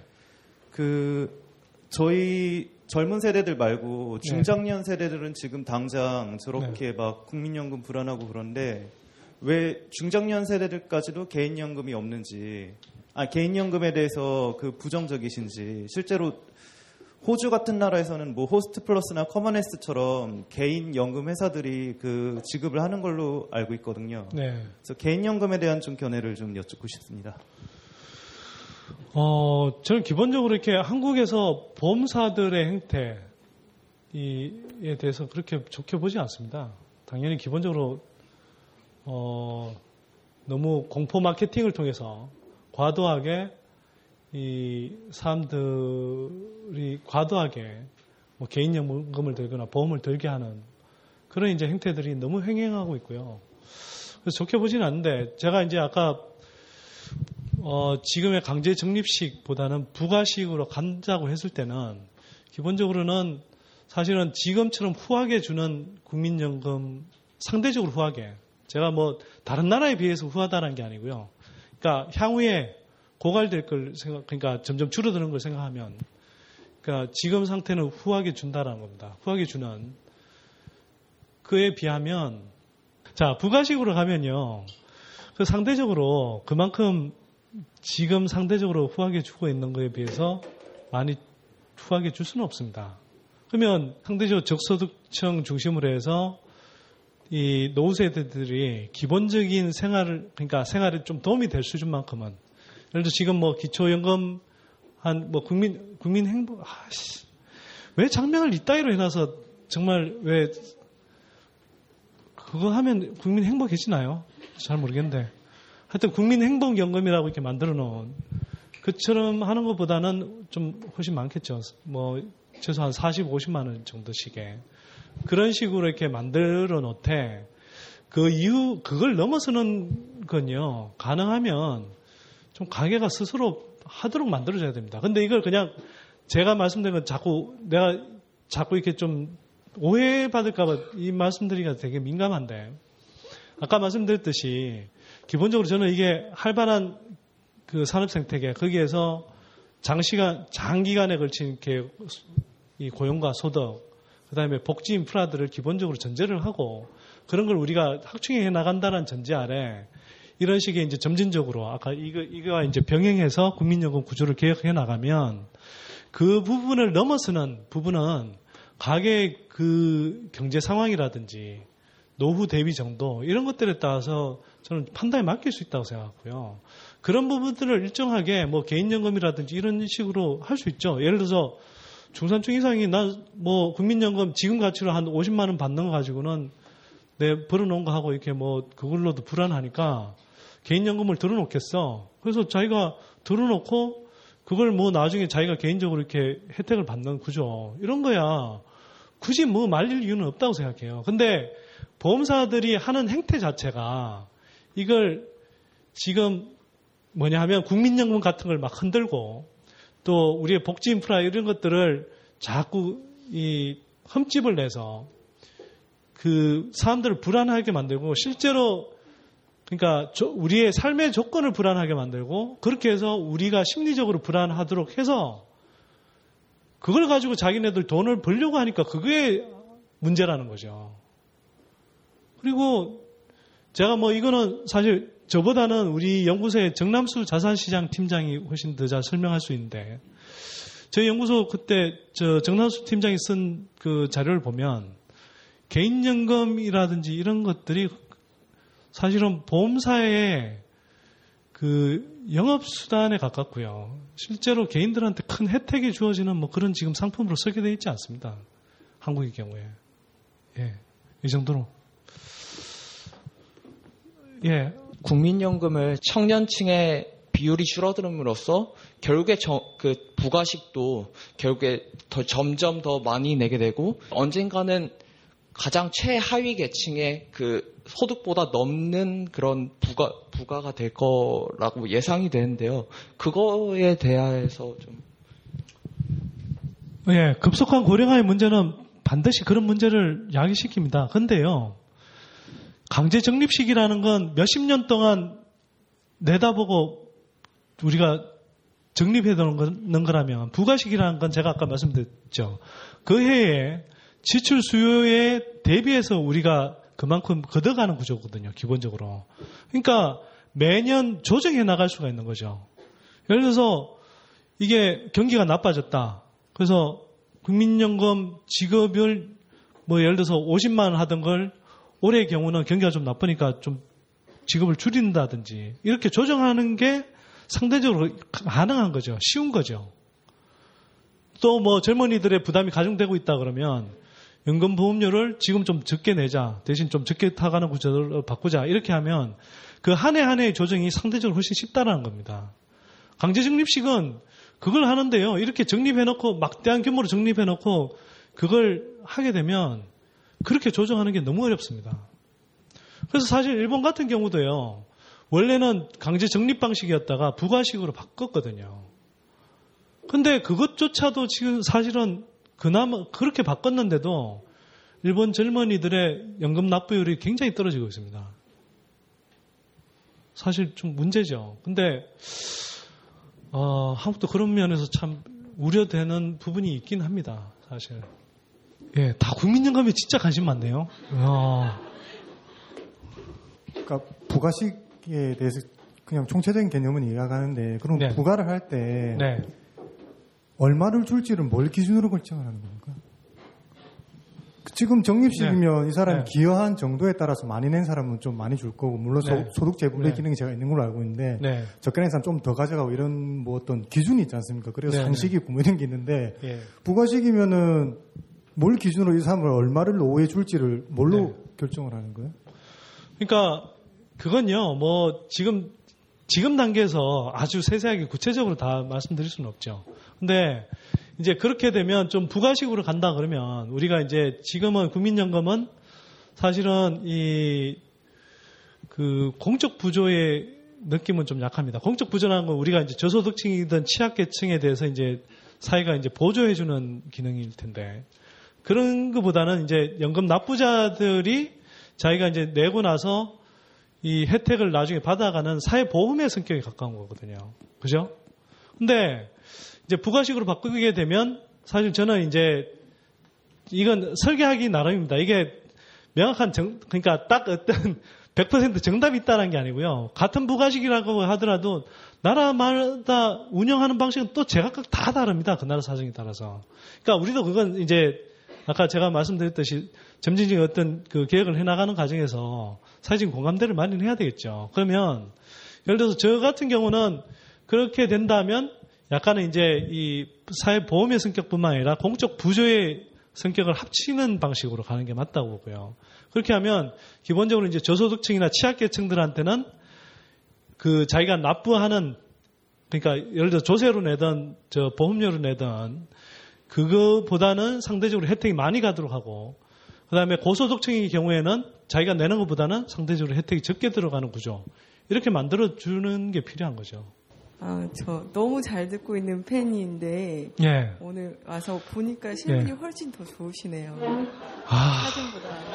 사진보다.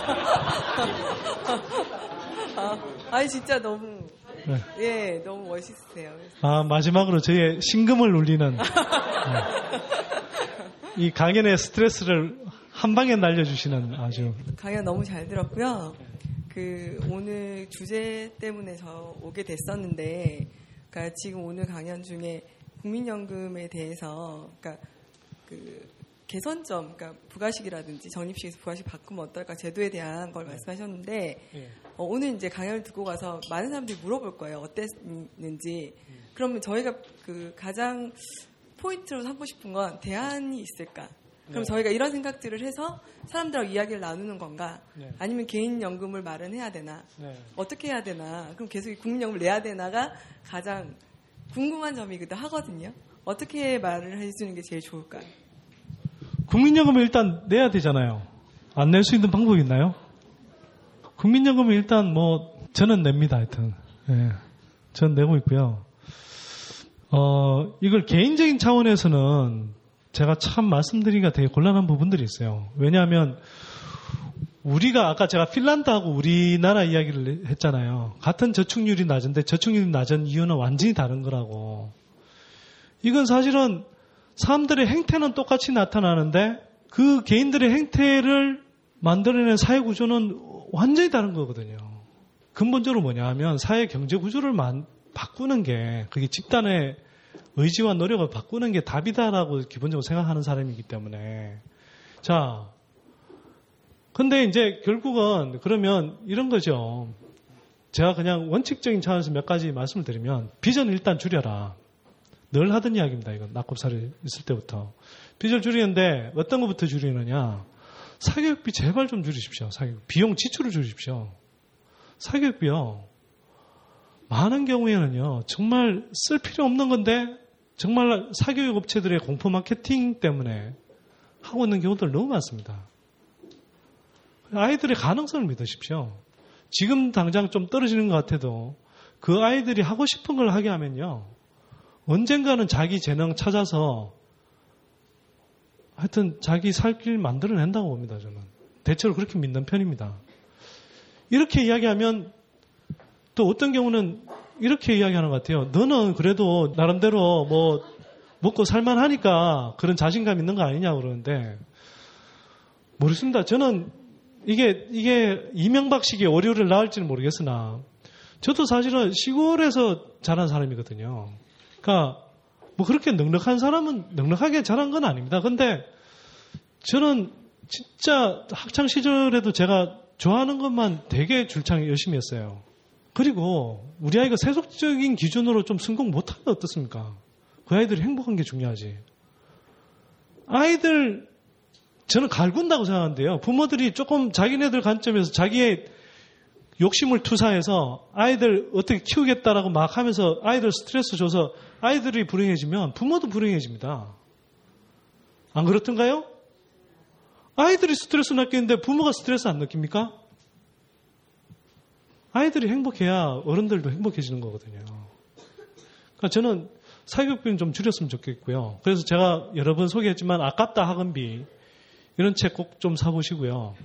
보험도, 아니, 그건 제 책 아닙니다. 예. 보험도 꼭 좀 다이어트 좀 하십시오. 보험도. 우리 한국의 경우에, 아까도 말씀드린 보험 같은 경우도 공포 마케팅에 의해서 상당히 많은 과도한 보험을 들고 있거든요. 또 인맥 때문에. 인맥, 안면 까고 이제 사실은 좀 들어줬으면 이미 기간이 좀 지났으면 다시 좀 판단해 볼 여지도 생기는 거죠. 그리고 하우스푸어인 분들은 제발 저는 미련 버려야 될 때라고 생각합니다. 예. 그래서 비용 지출, 빚을 줄이는 게 일단 중요하고 그 다음에 가계의 어떤 재무, 지금의 상황에서 그래도 조금 더 뭐 플러스 알파의 소득을 좀 올려보겠다고 하시는 분들은 무턱대고 나서지 마시고요. 좀 경제 공부를 좀 하십시오. 그러니까 선대인경제연구소에 아주 정직한 정보들을 토대로 해서 농담 아니고요. 재산을 지금 시중에는요. 너무 이해관계에 오염된 정보들이 난무하거든요. 못 느끼십니까? 하우스푸어가 왜 생겨났는데요? 다 그런 잘못된 정보들 때문에 생겨난 거 아닙니까? 그 무턱대고 믿고 들어갔다가 뭐 진짜 뭐 빚이 저축이다, 자산이다 이런 황당한 이야기까지 떠들어대는 언론들.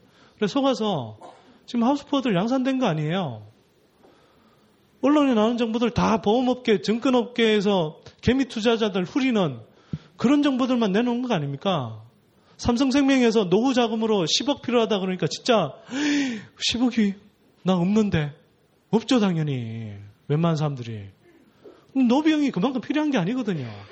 막 한껏 부풀려서 내놓은 정보들을 아무런 검증도 없이 막 여과 없이 이 난무, 그러니까 정, 그런 정보들이 난무하니까 사람들이 다 사실은 보험 필요도 없는데 보험 들거나 정말 사실은 정말 그냥 들 바에야 뭐 정말 증권사에 그냥 펀드를 들고 말면 될 걸 뭐 변액보험이라는 뭐 이상한 상품들 들어서 보장도 제대로 안 되면서 수익률은 제대로 나지도 않나. 왜냐하면 사업비 이십 퍼센트 정도를 떼고 시작하거든요. 근데 그게 어떻게 기존에 그냥 펀드보다 좋을 수가 있어요. 그러니까 그런 것들도 굉장히 뭐 좋은 상품인 것처럼 포장을 해버리니까 사실 다 손해보는 거죠, 다 사실은. 경제 공부를 하셔야 됩니다. 제가 볼 때는. 경제 공부를 하시고요. 그렇게 해서 예를 들어서 정말 자기가 필요하다고 한다면 뭐 여윳돈을 가지고 여윳돈을 가지고 하십시오. 절대 빚내 갖고는 하지 마십시오. 여윳돈을 가지고 투자를 하신다든가 그런 걸 하셔야지. 그렇지 않고 잘 모르면서 무턱대고 하면 진짜 낭패 보입니다. 특히 솔깃한 정보가 왔을 때는요. 이렇게 생각해 보십시오. 아니 솔깃한 정말 솔깃한 정보가 돈 되는 정보면 그 사람들이 자기들만 알고 아니 돈 튀겨 먹지 왜 다른 사람한테 흘려줍니까 그걸? 그런 솔깃한 정보가 자기한테 왔을 때는요 자기가 주식 작전 같은데 걸려들고 있는지 아닌지 그걸 의심해봐야 됩니다 사실은. 일단 노후 대비로 저는 네. 이제 무조건 월세다. 네. 저는 이거를 항상 생각을 하고 있어요. 월세요? 예예. 예. 노후 대비는 네. 뭐 국민연금도 그거는 믿을 수 없다. 네. 그건, 그래서 저는 항상 월세를 생각해서 제가 이천십일 년도에 네. 아파트를 샀어요. 예. 그래서 그거를 지금 월세를 잘 받고 있어요. 네. 근데 월세를 잘 받고 있어서 저는 뭐 대출도 없고 뭐 하우스 푸어는 아니지만 네. 근데 이 집값이 지금 거의 오천이 떨어졌어요. 지금 이 년 네. 만에. 네. 그래서 제가 아, 앞으로 이제 저 언제 사셨다고요? 이천십일 년도예요. 십일 년 언제쯤이요? 이천십일 년 삼월에요. 지역은 어디입니까? 동부 이천동 이십오 평을 샀어요. 예, 그래가지고 예. 그게 지금 오천이 떨어졌는데 월세는 따박따박 받고 있는데 음. 근데 이제 이제 저 이제 그렇게 이제 손해가 나, 저는 그때 뭐 경제 이런 건 전혀 모르고 오직 내가 살 길은 노후는 월세다 이걸로 네. 그냥 무조건 샀어요. 그리고 또 네. 이제 네. 월세가 이제 뭐 이천에 백오십씩 받으니까 이거 네. 괜찮겠다 해서 샀는데 이제 이제 오천씩 떨어지는 걸 보니까 아 이걸 내가 뭘 잘못했구나. 너무 경제를 안 보고 그냥 그 월세 하나만 생각했고 그리고 또 이게 아파트가 또 네. 십삼 년 차가 된 거예요. 네. 그래서 저는 그때 십삼 년 차라는 것도 생각을 못 하고 이제 그때부터 잘못됐다는 걸 생각해서 이제 뭐 선대인 경제 연구소나 뭐 여러 사이트를 그러니까 이제 일 저지르고 이제 공부를 하는 그런 스타일이 된 거예요, 제가. 네. 그래서 지금 월세는 받고 있고 뭐 하우스 푸어는 아니지만 앞으로 이십, 삼십 퍼센트 집값은 더 떨어지는데 제가 더 험한 꼴을 보기 전에 여기서 예, 일단 현금이라도 확보를 해야 되나 지금 정말 고민. 그래서 지금 집은 일단 내놨어요. 오천 떨어진 상태에서. 음, 집을 내놨는데 근데 연락은 계속 오는 거예요. 사게 다고 그런데 저 근데 이건 저는 이게 마지막 저의 월, 노후의 보루였는데 이걸 또 또 팔자니 또 사겠다는 사람들 막 연락이 오는데 또 팔자니 또 저는 이제 그리고, 그리고 또 중요한 거는 그 판 돈을 가지고 제가 또 사실은 할 게 없어서 저는 그냥 뭐 재형 저축을 칠 년을 들어둘까 그 판 돈으로 지금 막 그런 생각을 하고 있는 상황이에요. 아, 참 이거 너무 개인적인 질문이어서 오늘 맞는지는 모르겠지만 그래도 노후 대비라는 이 제목에 그래도 제 고민이 맞지 않나 싶어서 이렇게 너무 사적인 정말 지금 너무 막 거창한 질문들을 하시는데 제가 이런 질문을 해서 좀 아니요 뭐 그렇습니다. 충분히 하실 수 있는 질문이고요. 다만 제가 답변을 잘 못 드린다는 게 애석하네요. 네. 근데 사실은 다들 그런 고민들을 하시는 거죠. 왜 안 하시겠습니까? 이게 세대는 달라도요. 제가 사실 이번에 새로 낸 책 선전 마지막으로 조금 해야 되겠네요. 그 삼월 한 이십오 일쯤 나올 것 같은데요. 두 명만 모여도 꼭 나오는 경제 질문 이렇게 해서 이제 책을 내는데요. 이게 원래는 제가 트위터에는 지난 대선 결과를 보고 오십 대들이 제가 아까 말씀드렸던 대로 이렇게 너무 불안해한 게 저는 표출이 됐다고 생각하거든요. 근데 그 표출의 그 결과가 좋은 기, 선택이었는지는 제가 잘 모르겠으나, 예. 네. 어쨌거나 그 표출의 결과라고 저는 생각하거든요, 한편으로는.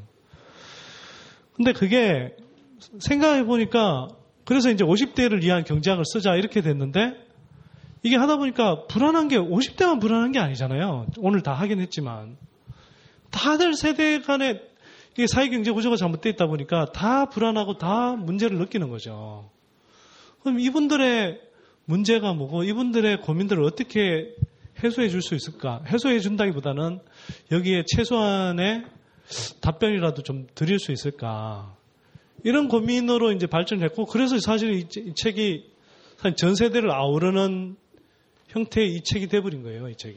그리고 사람들이 궁금해하는 내용을 중심으로 이렇게 답변하는 형식이다 보니까 사실은 이제 좀 한 사십 곡지 가까운 이제 그 질문에 대한 답변하는 형식으로 이렇게 책을 정리했거든요.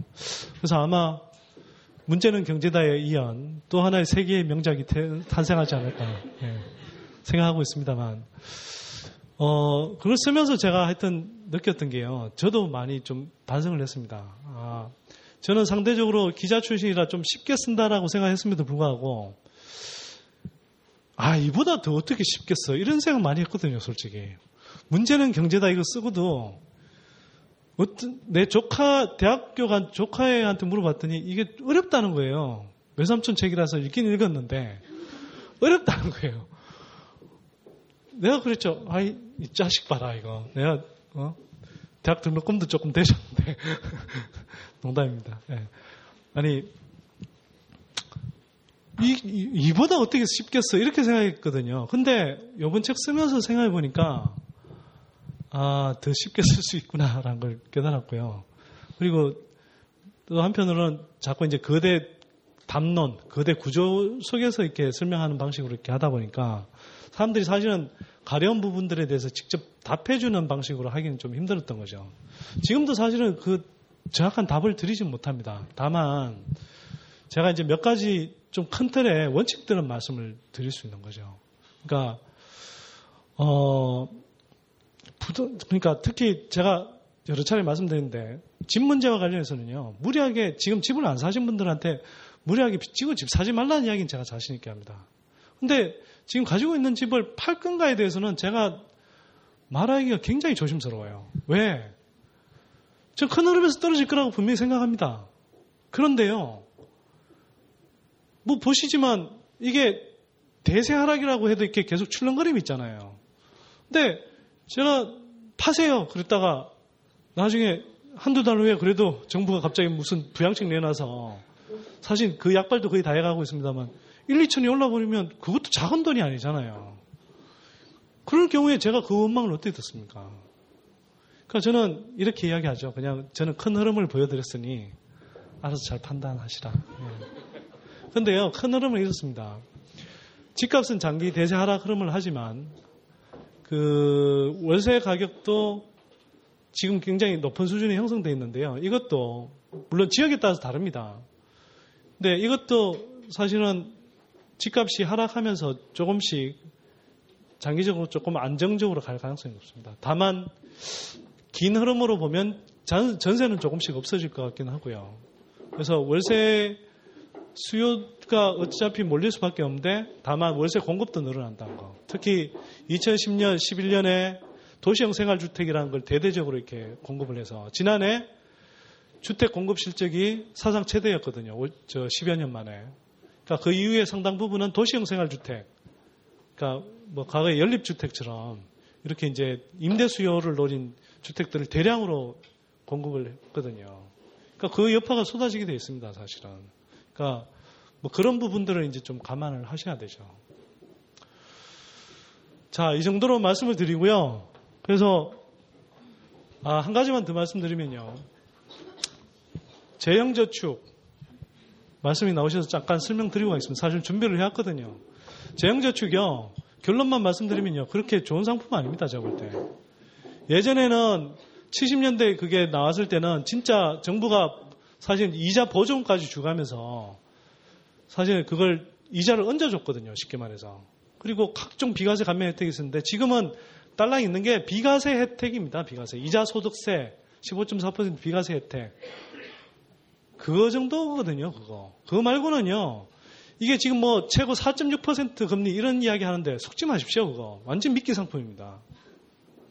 그러니까 아주 이 자식들이 나쁜 사람들이에요. 금융기관들이. 사 점 육 퍼센트라고 그러는데 삼 년 동안만 적용이 되고요. 실제로는 삼 년 이후로는 변동금리거든요. 근데 사 점 육 퍼센트라고 이야기하지만 그 이후로는 그걸 사실 그냥 정기적금 금리보다 더 낮게 측정할 겁니다. 그래서 평균 금리가 잘 나와봐야 정기적금 금리 정도 나올 겁니다. 근데 이건 칠 년을 유지해야 되거든요. 근데요, 그 예전에 그 근로자 장기저축인가 그 그것도 비과세 상품으로 칠 년짜리 있었는데 그 칠 년 유지율이요 삼십 퍼센트 조금 넘습니다. 그러니까 대부분의 사람들은 처음에는 의욕적으로 하는지 모르겠지만 그거 유지 못하고요 중간에 깨버린다는 겁니다. 그러면 이건 깨버리면요 해지할 경우에는 은행 입장에서는 일 퍼센트 내지 이 퍼센트의 해지 이자율만 주면 됩니다. 은행에서 뭐 아, 고금리 줘서 뭐 뭐 이 저 수익 못 날까봐 걱정이네 이런 뭐 소리 해야 되죠. 엄살입니다. 엄살. 정부가요. 이게 근로자들 뭐 재산 형성 저축이 아니고요. 제가 볼 때. 금융업체들 지금 그냥 돈벌이 시켜주려고 지금 부동산도 가라앉고 있으니까 가계대출도 안 일어나고 기업대출은 옛날부터 안 일어나고 그러니까 사실은 금리가 계속 떨어지잖아요. 돈은 넘쳐나고 돈을 확 풀어버려서. 그러니까 금융업체들한테 이장사시키려고 제가 만들어준 거라고 밖에 안 보여요. 저는. 실제로 그럴 바에야 차라리 삼 년 내지 오 년짜리 정기적금을 듣는 게 낫죠. 수협이나 신협, 그 다음에 여기 오신 분들한테 제가 가르쳐드리면 산업은행 있잖아요. 얘들이 민영화 앞두고 사실은 점포가 없는 가운데 일반 시중은행들보다 좋은 금리로 정기적금 상품이든 거의 대부분의 상품이 금리가 좋습니다. 물론 점포가 많이 없어서 불편하긴 한데 대신에 그걸 인터넷에서, 인터넷으로 다 일을 볼 수 있도록 만들어놨어요. 그러니까 차라리 그런 것들을 삼 년 내지 오 년 정도 이렇게 정기적금을 드는 게 차라리 저는 오히려 나을 겁니다. 가입 유지하기도 쉽고 또 재형저축 상품 같은 경우는 중간에 해지해버리면 면세 혜택이 없어져 버리는데요. 삼 년 내지 오 년짜리 저런 저 신협이나 수협 같은 데 상, 그, 드는 적금들은 사 퍼센트 조금 안 되는 이율이 나오면서도 실제로 중간에 해지를 해도 면세 혜택이 유지가 됩니다. 그 가입 기간 자체는. 그게 낫지 않겠어요? 그러니까 제가 뭐 신협이나 수협이나 산업은행을 홍보하러 나온 건 아니잖아요. 그러니까 비교를 하자면 이렇다는 겁니다. 근데 뭐하러 재형저축을 그렇게 무리하게 드냐 이거죠. 그걸 한겨레신문에서조차 재형저축을 마치 좋은 상품인 것처럼 이렇게 하여튼 제가 볼 때는 속빈강정입니다. 진짜로 속빈강정. 이거 관련해서는요. 저희 연구소에 그, 그 정남수 팀장이 아까 말씀드렸던 정남수 팀장님이 그 최근에 리포트를 내신 게 있어요. 그걸 보시면 좋은데 저희 연구소는 어쨌거나 회원들의 십시일반으로 운영되는 그 이 회원제 방식으로 하고 있으니까 제가 뭐 여기 오신 분들한테 다 보시라고 하긴 그런데 건별 결제도 할 수 있거든요. 그러니까 예를 들어서 거기에 대해서 자세한 판단이 필요하시면 그 리포트는 한번 보시는 게 좋습니다. 아니 이건 뭐 아 끝이 이렇게 좀 약장사처럼 끝내 약장 약장 약장사처럼 좀 끝나서 죄송한데요. 아니, 전혀 그런 의도는 없습니다. 뭐 그렇지 않아도 저희 연구소 기본적으로 많은 분들이 후원해 주셔서 잘 되고 있는데 다만 시중에서 너무 이렇게 제대로 된 정보들이 안 나오다 보니까 제가 좀 답답해서 그런 말씀을 드린 겁니다. 자, 오늘 끝까지 경청해 주셔서 감사하고요. 결국은 많은 부분 개인적으로 할 수 있는 한 해야 되지만 결국은 우리가 어, 건전한 그리고 지속 가능한 경제구조, 사회제도 이런 것들을 만드는 것이 궁극적인 답, 답입니다. 모두가 행복해질 때 우리가 더 행복해질 수 있습니다. 그리고 불안도 더 줄어들 수 있고 그렇게 믿습니다. 고맙습니다. 먹고 살잔 짓이라 해도 남의 몰방 탐내지 말고 올바르게 살아보자. 보람찬 하루 일을 끝마치고서 막걸리 한 병에다 웃음을 쉬자. 아 장사하자. 아 아, 장사하자. 아, 장사하자. 먹고 살자. 오늘